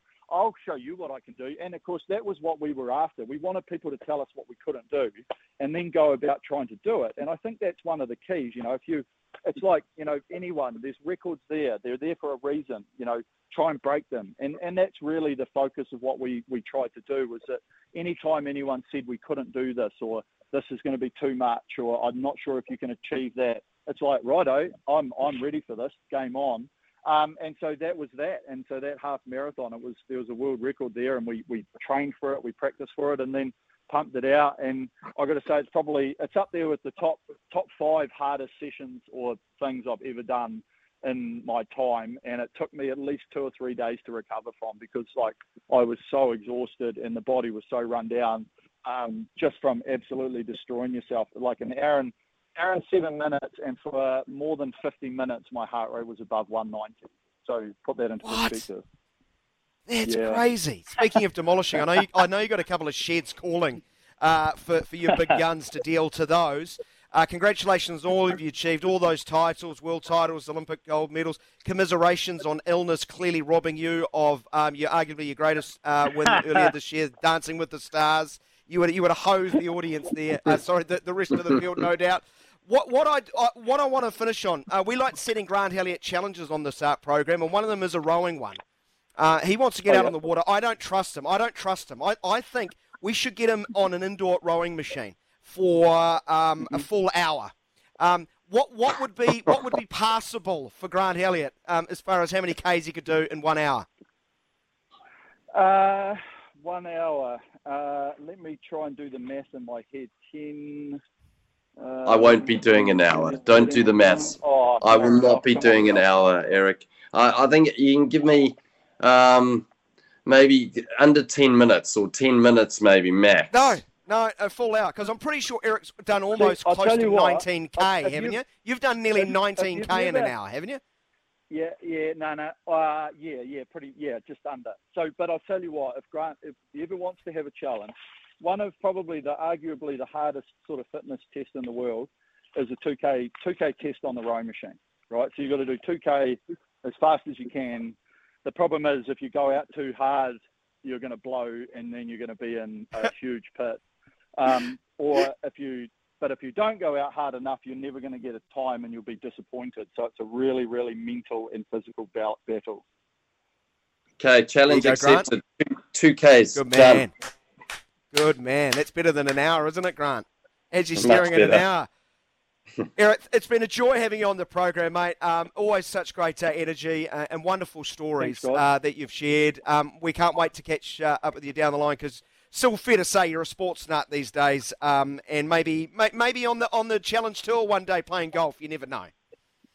I doubt it, but no, love my golf. Um, yeah, just uh, really enjoy getting out there with mates and, and enjoying myself for sure. Thanks, Eric. Fantastic. Eric Murray, thanks for your time. Thanks, guys. Our Saturday session legends in association with Summerset. Think new friends, new laughs, and a new home. Think Summerset Retirement Village at summerset.co.nz. You can just imagine him just going up to those sheds and pushing them over, can't you, Grant? Just like, yeah. Well, I mean, just like, push, just push to, them over. They're broken. They're down. One meter ninety six and ninety eight kgs. Um, you know, he probably unlucky to not play rugby, but the drive that he talks about, you can just hear it in his voice. Like to do that, rowing. I mean, uh, I I I have the utmost respect for all rowers that have reached the heights that he has. Amazing guest. Mm, incredible career. Thanks uh, for his time. 20 away from 12. Back after this. And It is quarter to 12. If you're just tuning in and want to know what's happened in the World Cup this morning, of course, SENZ home of the FIFA World Cup. Well, two quarterfinals went to penalties. Brazil eliminated by Croatia. Croatia back to a semi final. Incredible uh, effort by Croatia, a country of under 4 million people. Uh, 4 2 on penalties after it finished 1 all after extra time, both goals coming in extra time. It finished uh, 2 all uh, after 90 minutes between uh, the Netherlands and Argentina, uh, but it was Argentina prevailing on a penalty shootout. Congratulations to them. A couple of text messages on the football grant. Nathan writes, I don't think the Dutch were hard done by on penalties. They were clinging on to their fingernails for extra time. Uh, it would have been Argies that would have been robbed, writes Nathan. I don't know how you can be clinging on for extra time when you score 11 minutes into added time. Uh, they were they were the ones chasing the game, but I, I, take your point and I agree with it. Uh, if you are in the who deserve to camp of sport, um, I think Argentina uh, over the course of the game were more likely and probably deserved it. I will agree, as I'm wearing a Dutch football shirt. That's as far as I'll go, Grant. Uh, Mike has a solution for extra time uh, or avoiding penalties that you suggested, Grant. Lads, you could go into extra time and go to six or seven aside to open up the game. Oh, I like that. I like that. You just play why don't we just have seven aside rugby and rugby too, mate? Different sport, yeah, but, isn't it? Yes, but penalties are decided by one person. Like you, you look at Martinez, the the goalkeeper, unbelievable. You know, the saves that he made. Yeah. Whereas it is a team sport that gets you the draw. However, an individual decides the game with a penalty. So I, I don't mind the whole five or six aside. No goalkeepers. Uh, uh, a, a, no goalkeepers. Well, that would make it fascinating. Shooting from the halfway line. Uh, Croatia up against uh, France in the final. Unnamed texter, thank you very much for your prediction. And uh, we talked about, uh, well, I talked about my admiration for Croatia. Aside that, um, play to their strengths, know how to um, control a game, even against a, a, better opposition today. They were able to control long stretches of possession. Uh, didn't create much going forward. They didn't chase the game because they don't have much going forward as far as their attacking line, but their midfield and defence were brilliant. And uh, this message simply writes Croatia's mentally and technically strong and play as a team. I uh, cannot deny that. Keep your messages rolling into double eight double three on the Tempur Bed Post text machine. Back after this. It is now eight minutes away from 12 o'clock. All right, Grant Elliott's trying to give the audience uh, what they want the quirky and the bizarre from the sporting world. We like to call it uh, the Ocho.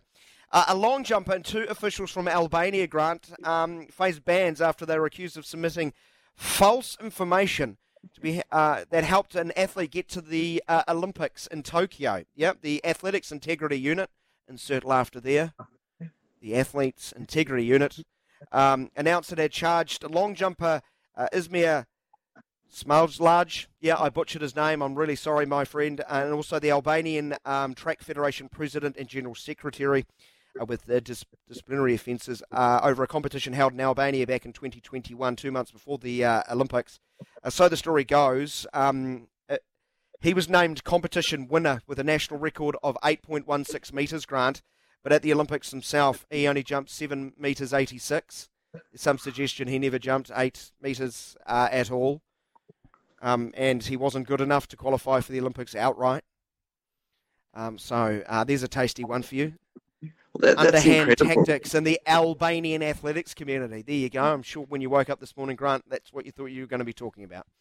Yeah, well, my brother's actually living in Albania. I'll find out if he he's heard about this fella. But it's amazing that you can just put in false times. Maybe we should do that, Daniel. We did have the what? Sudoku World Championships uh, where the, our Australian caller was the captain of Sudoku uh, team. So we'll have to look at some World Championships that you and I can enter. But in the NHL, we've got player Chris Letang, who returned to practice with the Pittsburgh Penguins 10 days after having a stroke. The 35 year old defenseman is still listed as out indefinitely, but has taken major strides in his recovery since suffering the second stroke of his career. Letang suffered a stroke in 2014 that kept him off the ice for about two months. At the time, the team said tests showed he was born with a very small hole in the wall of his heart. Wow. That's quite something. The fortitude to come back, the bravery to come back. We, we all know I'm, I'm, I'm a scared little kitty cat. I'd run for the hills, wouldn't you? Wouldn't, wouldn't you, Grant? You know, well, cricketers are noted hard men of international sport. lack lack heartlage. Um, hopefully, the, the coach doesn't use frames uh, phrases like "you guys are not showing any heart out there." Yeah. It's all about the top two inches. yeah. Things like that. Something like that. Brilliant stuff. That was the Ocho, the, the quirky and bizarre sporting stories uh, you may have missed. For the record, my fastest 100 metre time is 8.6 seconds, which So which I which I did I did tomorrow. There you go. I've already put the time in the book. I've yet to run the race, but I know I'm going to run 8.6 seconds. Usain Bolt, move over, buddy. Well, here's here's Uh, one for our listeners. If you could falsify a time or a distance, which race would it be that you would want Yeah, to what- falsify? What event? What event would you completely ruin by your cheating? Uh, what, t- what time? You'd, you'd like to run under a four minute mile. That sounds pretty cool, doesn't it? Hundred meters Yeah. left in the dirt. So Yeah. good. Uh, keep, keep your nominations coming through for how um, you know how do you separate teams uh, tied up at the end of extra time if it's not a penalty shootout? Got some uh, weird suggestions coming through on that. We'll talk some football with uh, David David World Cup Choate. Yeah, David Choate, the former All White's going to join us. Back on 12 o'clock. Anyone else sick of seeing the hood on every FIFA World Cup match? I'm sick and tired of the hood being on camera within two minutes. Who's the hood? Well, it's Gianni Infantino, of course. Just Google image search and you're welcome. It's they're separate at birth, those two. One is a um, an animated slash puppety thing. The other one uh, was in the Thunderbird. No, that, that was a pretty bad joke, wasn't it, Grant? I didn't even get a chuckle from you there, mate. Well, I'm searching the hood.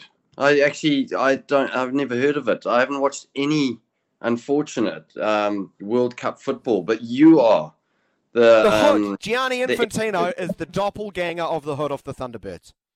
oh, I've got it now. Yes, I see him. Oh my word! It is a splitting image. It. Great, great eyebrows. Brilliant. amazing eyebrows. But uh, you, put them up. Go on, put those up on our socials. One image next to the other. You tell you I tell will. me if I'm wrong. I You will tell me do if that. I'm wrong. Right, at the top of the hour, let's update the sporting headlines at one minute after 12 o'clock. Uh, speaking of the FIFA World Cup, Croatia are through to the uh, semi finals. They've eliminated Brazil. Ah, poor neutrals. Ah, who wanted Brazil to go through?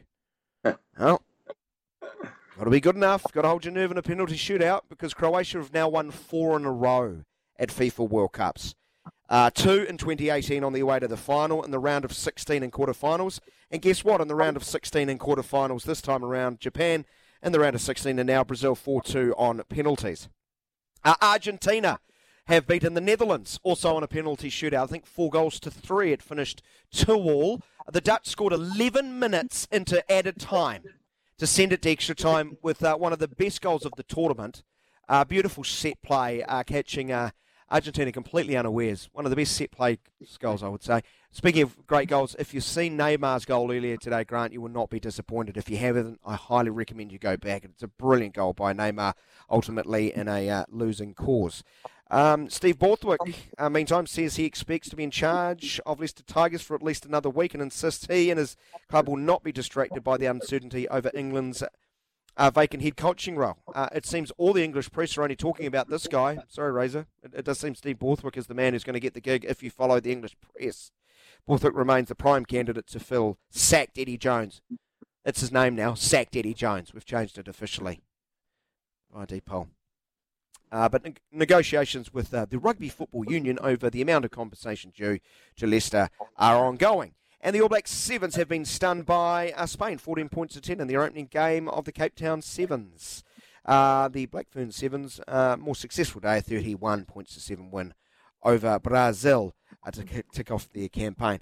I, I have a sneaking suspicion, Grant, that result probably won't make the national news bulletin in Brazil, um, in the sports uh, news bulletin today after the Well, side uh, you- you know- eliminated from the uh, the World You know, Daniel, there's some amazing uh, stats that come out around e-commerce, and uh, we spoke about Virat Kohli during the um, the World Cup cricket. It showed uh, a basically lifeline or graph of e-commerce and how busy it was just before the game started. And then when the game started, people stopped spending online because they were watching the cricket. Yeah. And it showed yeah. during India's innings like less spending, and then suddenly Virat Kohli's innings, literally no one was on e-commerce. Everyone was watching him bat when he got this. Uh, you know, they needed 28 of eight balls. Um, the the economy stopped, and I, I reckon Brazil's the same. When yeah, World Cup football happens, I'm pretty sure they just go on a six week holiday. Uh, sporting records you want to fudge, uh, thanks to the Albanian uh, Athletics uh, Association and that little story we gave you in the Ocho. Uh, Nathan has texted in uh, with a great little yarn, um, and he's helped decide my mind. I once shot a 17 in golf. I, once, I once shot a 17 because Nathan does point out that Kim Jong Il once played a round of golf in 18 shots. I don't think that will ever be beaten. Well, Nathan, I just broke it. I just broke it. I shot a 17. I'm the greatest golfer of all time. And look, Grant's about to shoot a 16. Oh dear, he's just shot a 16. I held that record for all of 20 seconds. Well, I've been, I've been thinking about it, and I don't know. The, the, um, I've if I had to choose an event, an Olympic event, we asked our listeners earlier, like if you had to cheat a time, I don't know whether I would like to be totally humiliated in the event, you know, like Eric the eel in swimming, um, yeah. or whether you'd want to, you know, just save face. And I think it'd be quite quite good doing the hundred meters, just to be alongside the likes of, you know, Usain Bolt back in the day, and just to see how fast they really are. You come in at you know 12 seconds, and then they're about 30 metres ahead of you. I'd like to beat Tom Hicks's record from last week, Grant, of most strychnine had during uh, an Olympic event. How good was that story last week? That was fabulous. Grant also suggested is there an alternative to a penalty shootout? Grant's of those, oh, I don't like when people lose on penalty shootouts. It sounded a bit mean, didn't it? Um, and here's a couple of suggestions rock, paper, scissors from Mark. Mark, Mark reckons just a game of rock, paper, scissors. My lord, imagine the pressure for the guy, for the, the person you send out for, for the rock, paper, scissors off. My lord, he'll never be able to go home if he loses. You think it's unfair to highlight five people to take a penalty shootout representing a team and a nation? Imagine one person. The desert, here he comes. He was subbed on with 30 seconds to go. He's famous. He's famous for his scissor start. Will he go with the scissors? Will he go with the paper? And I can't even remember the other one. Yeah, uh, that, that would be a lot of pressure. And people will be walking past him in the street playing rock, paper, scissors, just signs to him. Would, it would plague him forever. But one of our listeners said that five-a-side football, but actually I've been thinking about it. What about if you had sort of 10 minutes of uh, extra time and every minute you had to take a player off? Well, I think um, this text message is suggesting something of that um, nature uh, because the message reads uh, drop off like touch rugby. I must admit, um, I'm not exactly sure what he means, but I'm assuming you take off a player after a certain period of time. But what happens, mm. but Grant, if it's then three on three, and a team scores three on three, how do you feel about that? That doesn't look like football, does it? Three on three on a huge football field does seem a little bit odd. Ben Francis is a man who, um, you know, doesn't shoot from the hip. He, he likes to think and take his time before coming up with uh, with his uh, words. His, his, words he chooses very carefully when he's speaking to us at all. We don't know if he's we're in his good books at the moment. Hello, Ben. Good like afternoon, gentlemen. Good to have Hello, you. Ben Good to have Francis. you. I've got a couple of suggestions here. My first one would be, and because it's 11 aside, you could do it with each player goes up against the player that they're up against. And because it's 11, there is going to be a definite winner. And that is a shin kicking contest. How does a shin kicking contest actually go? So I think you put your hands on like your other person's shoulders and you just you have to just kick them in the shin. Any like taking your hands off to rub your shin or any like flinching by pulling your leg away is almost like a loss. Well, I think there's a lot of merit to this. Why? Because footballers naturally are the worst actors in all of sport. Exactly. That, that, that yeah, they have to go against every sort of uh, you know fabric of their fibre. I'm assuming you'd have to take off their shin pads. There'd be no shin pads. So Jack Grealish would be great on this. The guy selling the Jack Grealish calendar would absolutely vote for this. So, so there's another one, a shin kicking competition. My, Grant, do you like? I like that. I, I just, I don't know.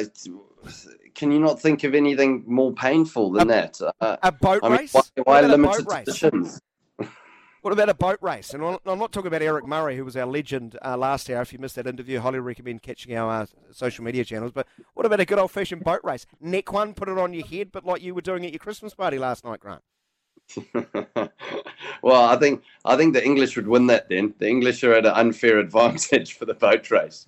I do, I do have one more though, and it would and it, it would take a bit of time, but I think like a like a Highland Games esque kind of event. Oh, caber tossing. yeah. Yeah, throw a caber over the crossbar. I like it.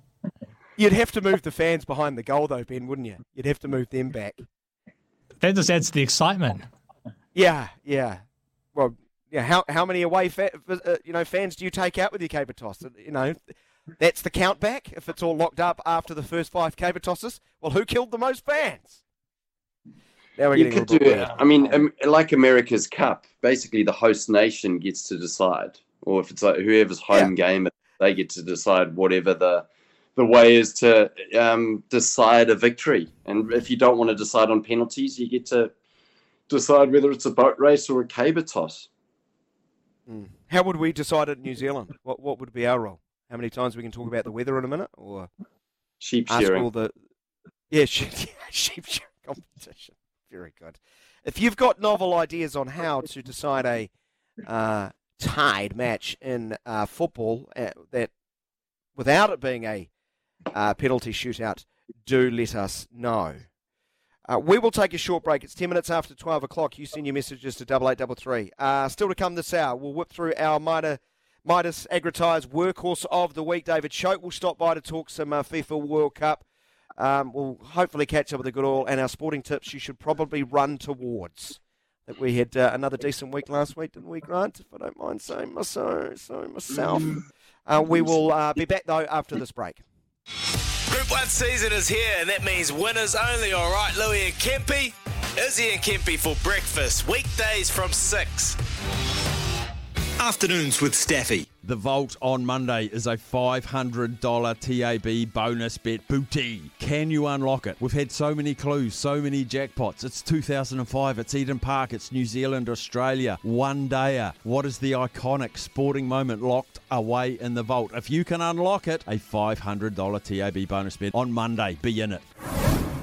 Quarter past 12. This is the Saturday session. David Choate in a few minutes' time to join us to talk FIFA World Cup. Uh, Dino writes, and uh, in an angrily way, uh, Grant Elliott, Daniel, tell Grant Messi has, and I'm going to do it with a tone. You know, I, I like adding a tone to a message. Daniel, tell Grant Messi has 386 million followers on Instagram. And Coley has 231 million. The whole world stops when he plays, and shame on you, Grant, for not watching the greatest sports event on earth. Dino. Oh, Dino, I, I'm sorry. It's not that I don't want to watch it. It's just that I haven't. I don't know. I just haven't had the time. I need to. I need to, Dino. I'm. I'm. I love constructive feedback, um, and I'm going to take that on board. And I'm going to be um, watching from now on in. I like to watch. You know, when it gets close to the semis, the quarters, the finals. Now it gets interesting. Whew. So you have to watch a maximum of six games, Grant. Wow, you really do know how to work hard. You do know how to work hard. Speaking of working hard, time for our uh, workhorse of the weeks, or the workhorses of the week is probably uh, a better way of saying it. Daniel, uh, my non-nomination, Spain. Spain, you are my non-nomination this week. You were eliminated by Morocco at the round of 16 stage of the FIFA World Cup. Uh, why do you get a non-nomination? Uh, well, you didn't score over 120 minutes, and then didn't even score in a penalty shootout. Like you missed every shot. Penalties and 120 minutes, and you didn't put the ball in the old onion bag. That's quite hard to do. Then you had the temerity to accuse Morocco of playing boring football when you had what close to 70% possession of that game, and you mustered one shot on goal. Keeping the ball might be a positive, but I thought Spain was so boring to watch. And that there's no cutting edge, so they're my non-nomination, Grant. Spain, who couldn't even score what 12 yards out of the penalty spot. Um, my actual nomination for my, my workhorse of the week, Uh, Grant Elliott, um, you know, honourable mention, honourable mention. That's a new category. I've just started now. Croatia, honourable mention to Croatia uh, for eliminating uh, Brazil and getting back to another World Cup semi-final. Uh, but my nomination goes to Aaron Judge of the New York Yankees. Grant, do you know why? You know what Aaron Judge did this week? Have you ever heard of Aaron Judge, Grant Elliott? No, who is Aaron Judge? Aaron Judge um, had a monumental season for the New York Yankees. He hit 62 home runs, the most ever by in that franchise's illustrious history. He's a giant of a figure for that franchise. He's just a giant of a figure. He's about six foot eight. He's huge. Now, last off season, he had one year remaining on his contract at the end of last season. The New York Yankees offered him two hundred and thirteen million dollars over seven years. That's um, that's that's New Zealand pesos equivalent of 333 million. And he said no, Grant. He turned them down. Could you imagine turning down 213 million US, Wow. 333? He said no. I am betting on myself to put up big numbers in my contract year. Well, he did that. He was the best player on the planet by a long, long way. at 62 homers, as I, as I mentioned. Well, he has now parlayed that um, earlier this week into a nine-year deal, 360 million US, the largest ever contract handed out in Major League Baseball history.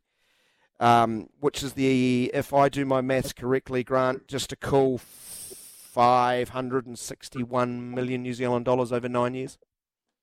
wow, I love the I love the guts to just back yourself like that because I mean you can you can be played by injury. You know, you never know. A lot of the time, as a sportsman, the destiny's not really in your own hands. But to back yourself like that, turn it down, and then you know, almost double it. That's incredible. Um, big And- cojones. You want to be backing someone like that. Yeah, he's my workhorse of the week with my non-nomination to Spain. Uh, David Choate's probably crying right now, thinking about the terrible life decisions he'd made playing football and not chasing uh, uh, the cash in baseball. The former All White, part of our FIFA World Cup commentary team here on SENZ, joins us now. Ralphie, welcome to the show. crying Brazilian tears this morning, Daniel. Brazil gone. The neutrals. My, my, my, favourite team, they're gone. So uh, that's my sadness today. Um, but but if you're a Croatia fan, you'll be dancing in the streets. Fantastic result for them. David, you is it at a those numbers. Oh, sorry, sorry, Grant, you go. Oh, is it a stupid question as to why Brazil's your fa- most favourite team? Oh, the 80s, um, 82, uh, when the All Whites first made it there, that sort of pricked, pricked up my ears to football, I suppose. And, and that side was full of um, the Zicos, the Socrates, uh, Junior, and all these guys playing in that lovely yellow strip. It's always, for me, represented sort of the uh, the beautiful game. They've not always been beautiful, and they were momentarily beautiful at this tournament, but they go home uh, uh, at the hands of Croatia after another long late show penalty shootout. Very hard way to uh, exit the tournament. Yeah, Brazil had the better of um, the action, didn't they? In the, in the final third, I think they had 20 shots on goal, 11 on target. I thought Gvardiol, um, you know, scrambled brilliantly. Livakovic in goal, I thought was excellent. The Croatian midfield did what they did. Um, they, they held possession from, from time to, to sort of take the sting out of the game, so that they coped.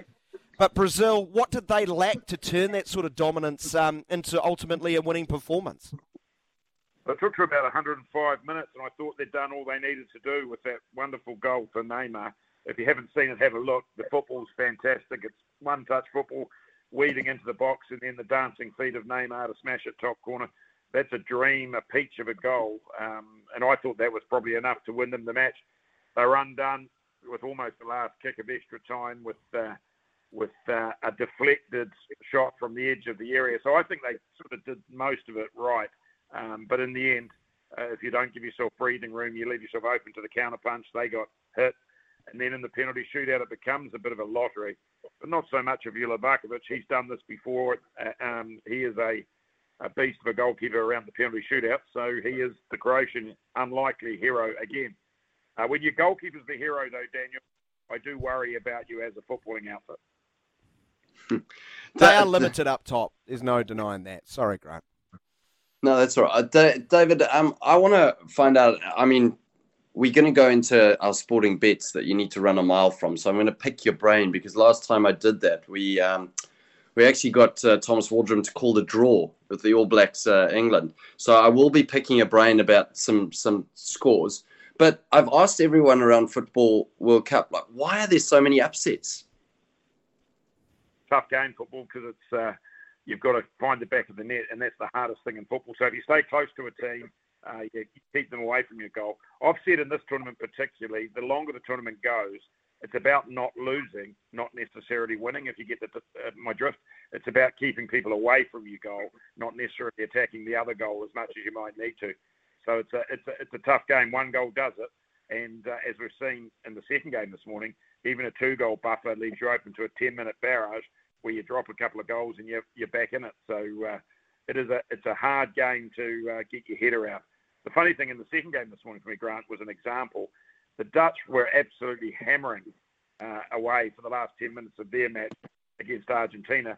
Extra time started, and both teams went back into their shell and said, We're not going to lose. So it's a game that you don't lose, not necessarily you go out to win all of the time.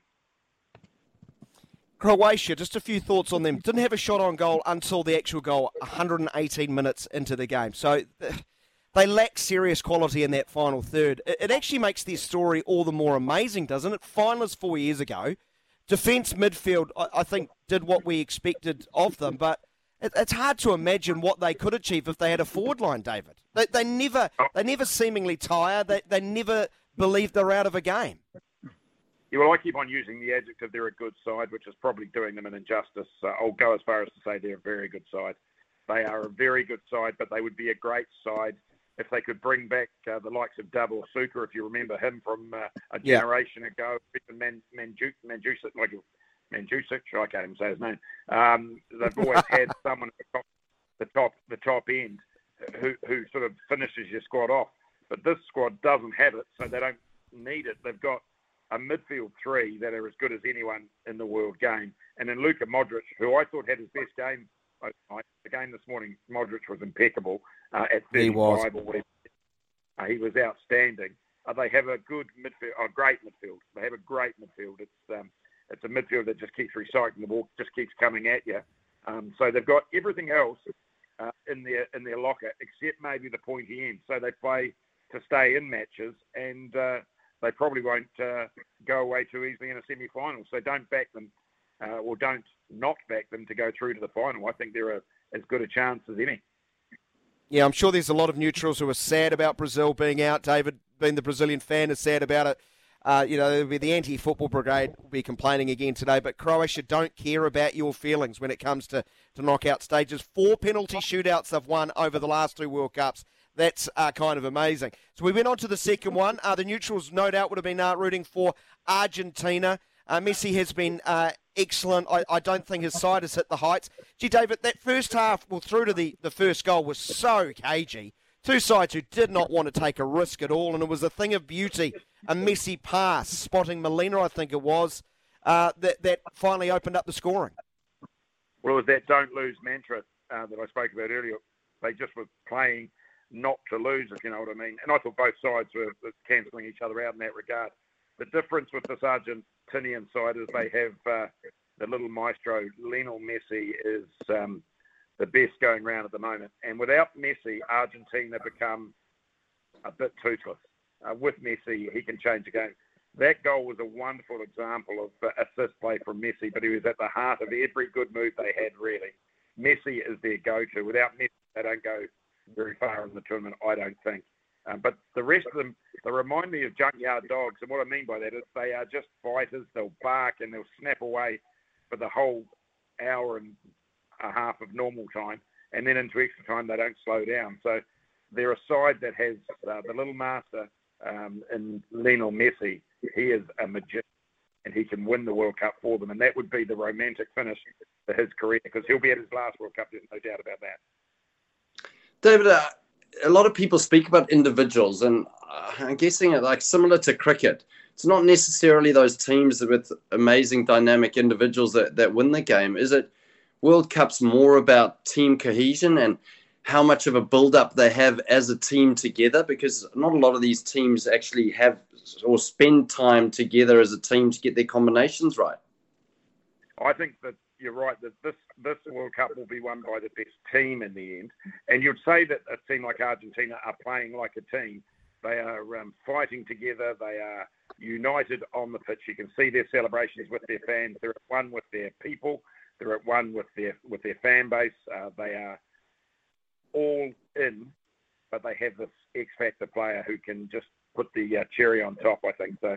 So I think the, the side that wins it will be the side that's got the togetherness about them. But if you look at the sides that are left, they've all got a togetherness about them now. There's not really, barring Portugal, where you wonder if Ronaldo is playing his own game a bit. The rest of them seem to be playing for their shirt.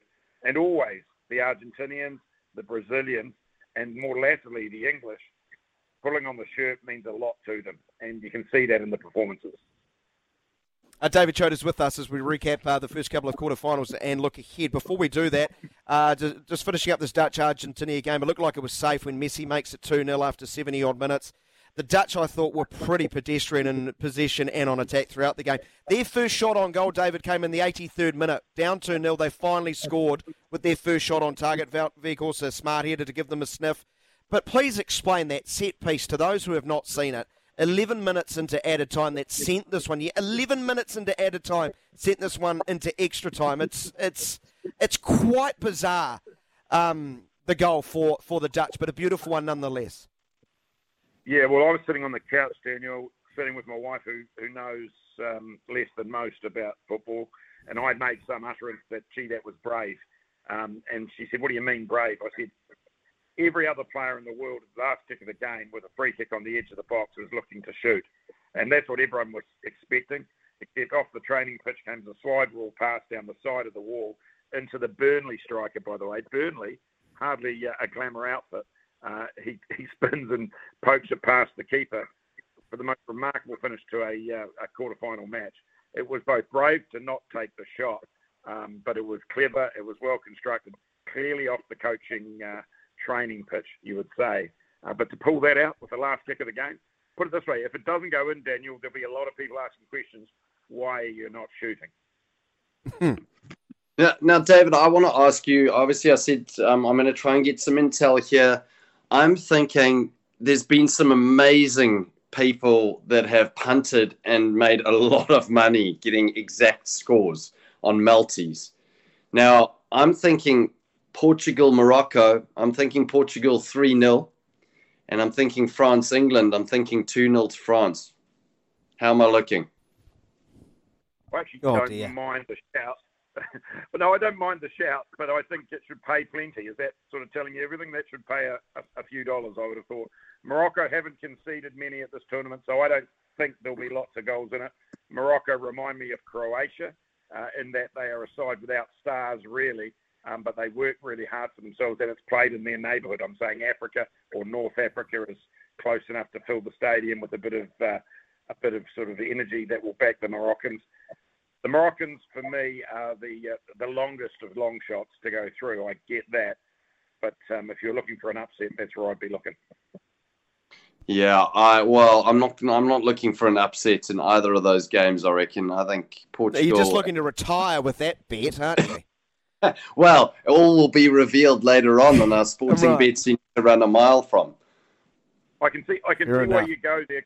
Portugal, Portugal last time out looked like a side that can score for fun. I get that. So um, there's no reason why, if that's the story of the Portugal World Cup journey, um, that that won't continue. But uh, I think Morocco will be stiff, stiff opposition. I think they a cagey game. Early mm. goal, you're in the money. It changes the game um, as soon as you go behind, it does change the game. So maybe. I, I, I admire what I've seen from Morocco so much, but I do wonder how much have they got left in the tank. They look gassed at the end of that game. You know, players, you know, hobbling around for the last 10, 15 minutes. I know they'll be, uh, you know, rooted on by their incredible fans. It's really made it a home tournament for them. Uh, but England, France, how do, how do you see it playing out? That is the big one. I called it the World Cup final tomorrow morning. The winner out of that one wins the tournament for mine. I'm already having regret saying it, David, uh, because uh, predictions uh, make fools of us at this tournament. How do you see that one?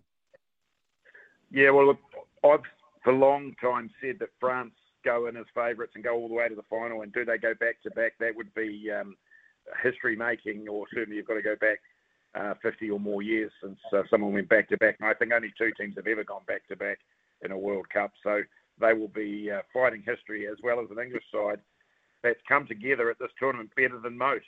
Um, going in, there was a little bit of pessimism about the English, but the closest, closer I've got to this game, the more you sort of think about it, you think, well, England have lots of options. I did, um, I did play the funny game, sort of who's the best 11 if you had the French and the English squads. And I end up with about half the English squad in the, in the best 11. So I think this is really evenly balanced. I suspect this one's got extra time written all over it. Yeah. And I'll still say with France by a whisker. Um, although if they stop Mbappe, they go a long way to um, blunting that French attack. David, um, do you think that this World Cup has been one of the most memorable of, of all time? Just because Um, the up- Yeah, yeah. For me, the football um, or the levelling of the football playing field. I mean, this this African side is um, looking to write history to be the first African side through to a semi-final. Europe have dominated certainly the last 20 years, and they're, they're there there or thereabouts again. Um, the the Asian uh, experience through Japan and South Korea coming out of their groups um, again says that the footballing world is evening up. Australia, um, Australia certainly performed uh, with real credit for this part of the world, although they are in the Asian Confederation. Um, they they represented uh, the antipodes, if you like, um, you know, or the or the, the South Pacific um, pretty well. So, um, yeah, I, I think memorable for its um, football. The football on the pitch has been uh, quality. Not much diving around, not much terrible refereeing, and that's usually what you talk about at World Cups.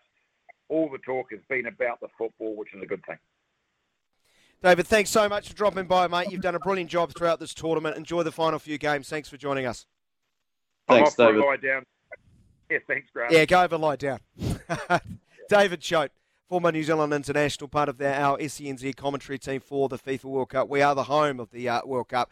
Uh, the remaining games, I think, all on the app. I think the final, though, will be on radio, although um, we might have to confirm that at a later date, but I'm pretty sure it is. A couple more messages have come through on 8833.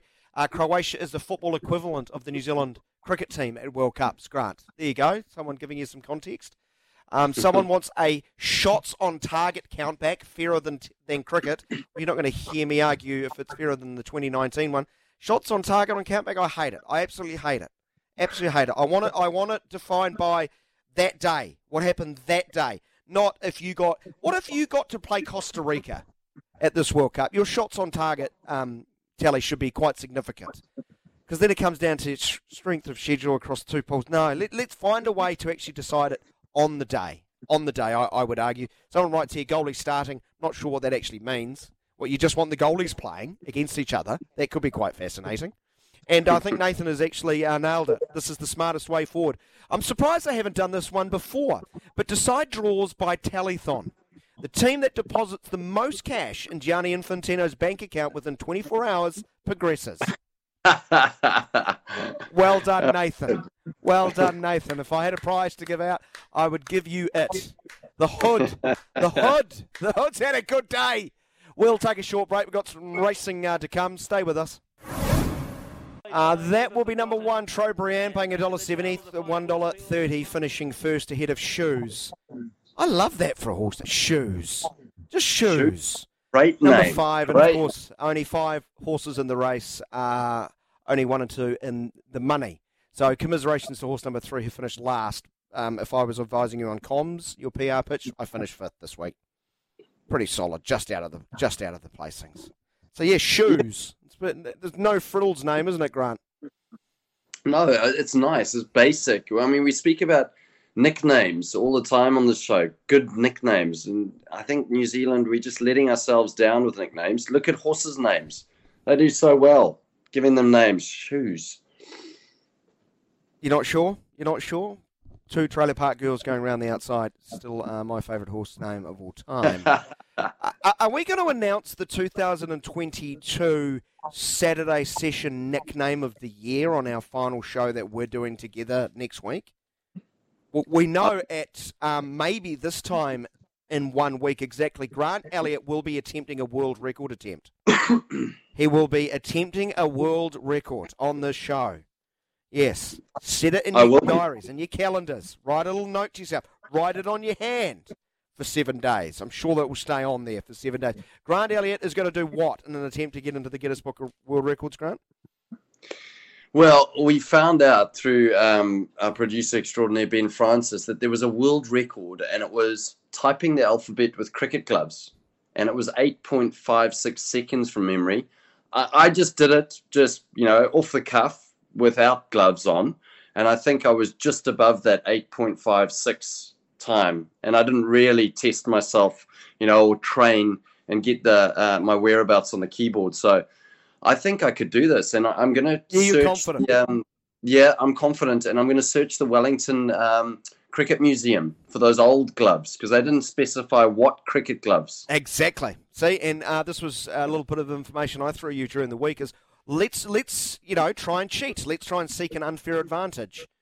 Um, let's find an old set of gloves where basically they just had those little spiky bits on the knuckle, and your hands are basically free. Grant, it's a, it's a clear it's a clear little loophole we need to exploit because we're all about exploiting loopholes on this program. We're all about seeking that unfair advantage, and then we can have a world record holder on this uh, program. Ben Francis, is he overconfident? Are you a little bit worried that he's getting ahead of himself? Um, because I did tell him he did it in 9.5 seconds last weekend. I might have fudged the numbers a bit like Oh, the no. Albanian ath- a bit like the Albanian Athletics Federation. a little bit earlier. It might he might have been more in the 15 to 16 second bracket. But don't tell Grant Ben that I may have fudged his numbers.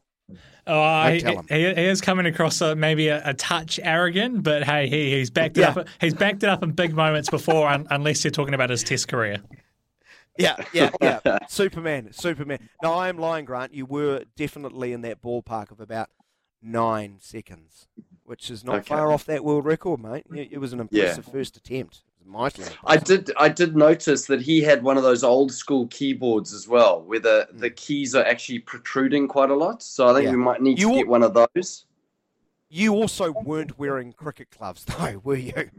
No, I wasn't. No. But um, so it was I, I just you typing the alphabet out with no cricket gloves. It's just a minute detail, uh, just a small detail uh, in our world record hunt that your practice round, not taking the Eric Murray advice of making practice harder than the actual racing itself from our Saturday session chat earlier today. Well, I think Ben that, Francis should get the world record holder online, so he Yeah. can be online to just to hear his anguish as I beat him, an eight point four six or something. Yeah, to hear his heart breaking. To hear his heart breaking. I'm not going to waste my time. trying to track down the world record holder. That, mate, think of the people. Think about the audience. They'd absolutely love it. Uh, so that is all next week. That is all next week uh, on the program. But who, who would be our early favourite for nickname of the year? Cuddles has Yeah. to be Cuddles. Yeah. Cuddles out of the West Coast. Cuddles at the West Coast is a he was a prop or a hooker, so he's in the front row. I know that. don't- I can't remember, but he was an absolute legend, and we loved him. Um, hey, think about it all week, and then after ten o'clock on the Tempur Bedposter text machine, we'll uh, ask the audience to contribute for the best sporting nickname of 2022. Uh, we've been aghast at the lack of quality in nicknames in New Zealand sport. Have a hard look, long look at yourself, New Zealand. Your nicknames are rubbish. The Hairy Jav and Snake have spoken. We don't have a nickname yet for Ben because we're lazy. We will take a The break though, and on the other side, the Munnet. Yeah, that is a good one. The sporting tips you should probably run a mile from after the break to finish. It is now nine minutes away from one o'clock. Rather be playing golf right now, grab your mates and register at longestday.org.nz. All right, Mr. Elliott, it's been the longest day for you, no doubt, after suffering last night or humiliating yourself on the dance floor, if uh, the rumours are to be believed. It is time for redemption, my friend. Um, it is time for the sporting tips we should probably run a mile from. Um, last week I told you Argentina would beat Australia, but Australia would score. It was uh, there was a nice little return that came through. Um, luckily, my outside punt didn't come through, which is the uh, what I like to call God hates football bet. There's always one game in the knockout stage where God decides the pleasant-looking football side should not go through, and the turgid side should go through. I predicted Poland to beat uh, France in penalties. Thank heavens that did not happen. Um, and you could say the um, God hates football result can't happen again in this round after what happened this morning. Grant, um, what have you got this week? Um, I've got, um, uh, well, I did speak about it in the show, and it did sound like David Choate, our guest around uh, Football World Cup, he said that he thought that it would go um, a draw, but France would go through, he felt. Um, and he did say Portugal, despite Morocco being um, quite a dogged team in defence and busy, um, if you look at Portugal's record in terms of how many goals they've scored leading up to this tournament, and in this tournament. They did six on Switzerland. Um, I think they've got goal scoring ability, and I'm going to go 3 0 to Portugal against Morocco, which gives you $12, and I'm going to multi that up with France 2 0 um, to beat England, and that gives you. You are. You are sticking by your three. You're sticking by it. Yeah, I thought you were going three dollars uh, Morocco to beat uh, three 0 Morocco to beat Portugal, which is only paying one hundred and one dollars. No, um, I wasn't going. No, definitely not that. So yeah. I've gone a little bit okay. more conservative. But you throw a little I, I sneaky twenty on. I expect Morocco's defence to be better than Switzerland. Switzerland were about as useful as they were during World War II, weren't they? They were absolutely nothing. They offered nothing um, against Portugal. But Portugal, um, beyond Ronaldo, um, did look a different side, didn't they? It's probably. I actually do want. I do wonder if Morocco had had a wall. Had a wall. They've already won their World Cup, haven't they? Getting this far.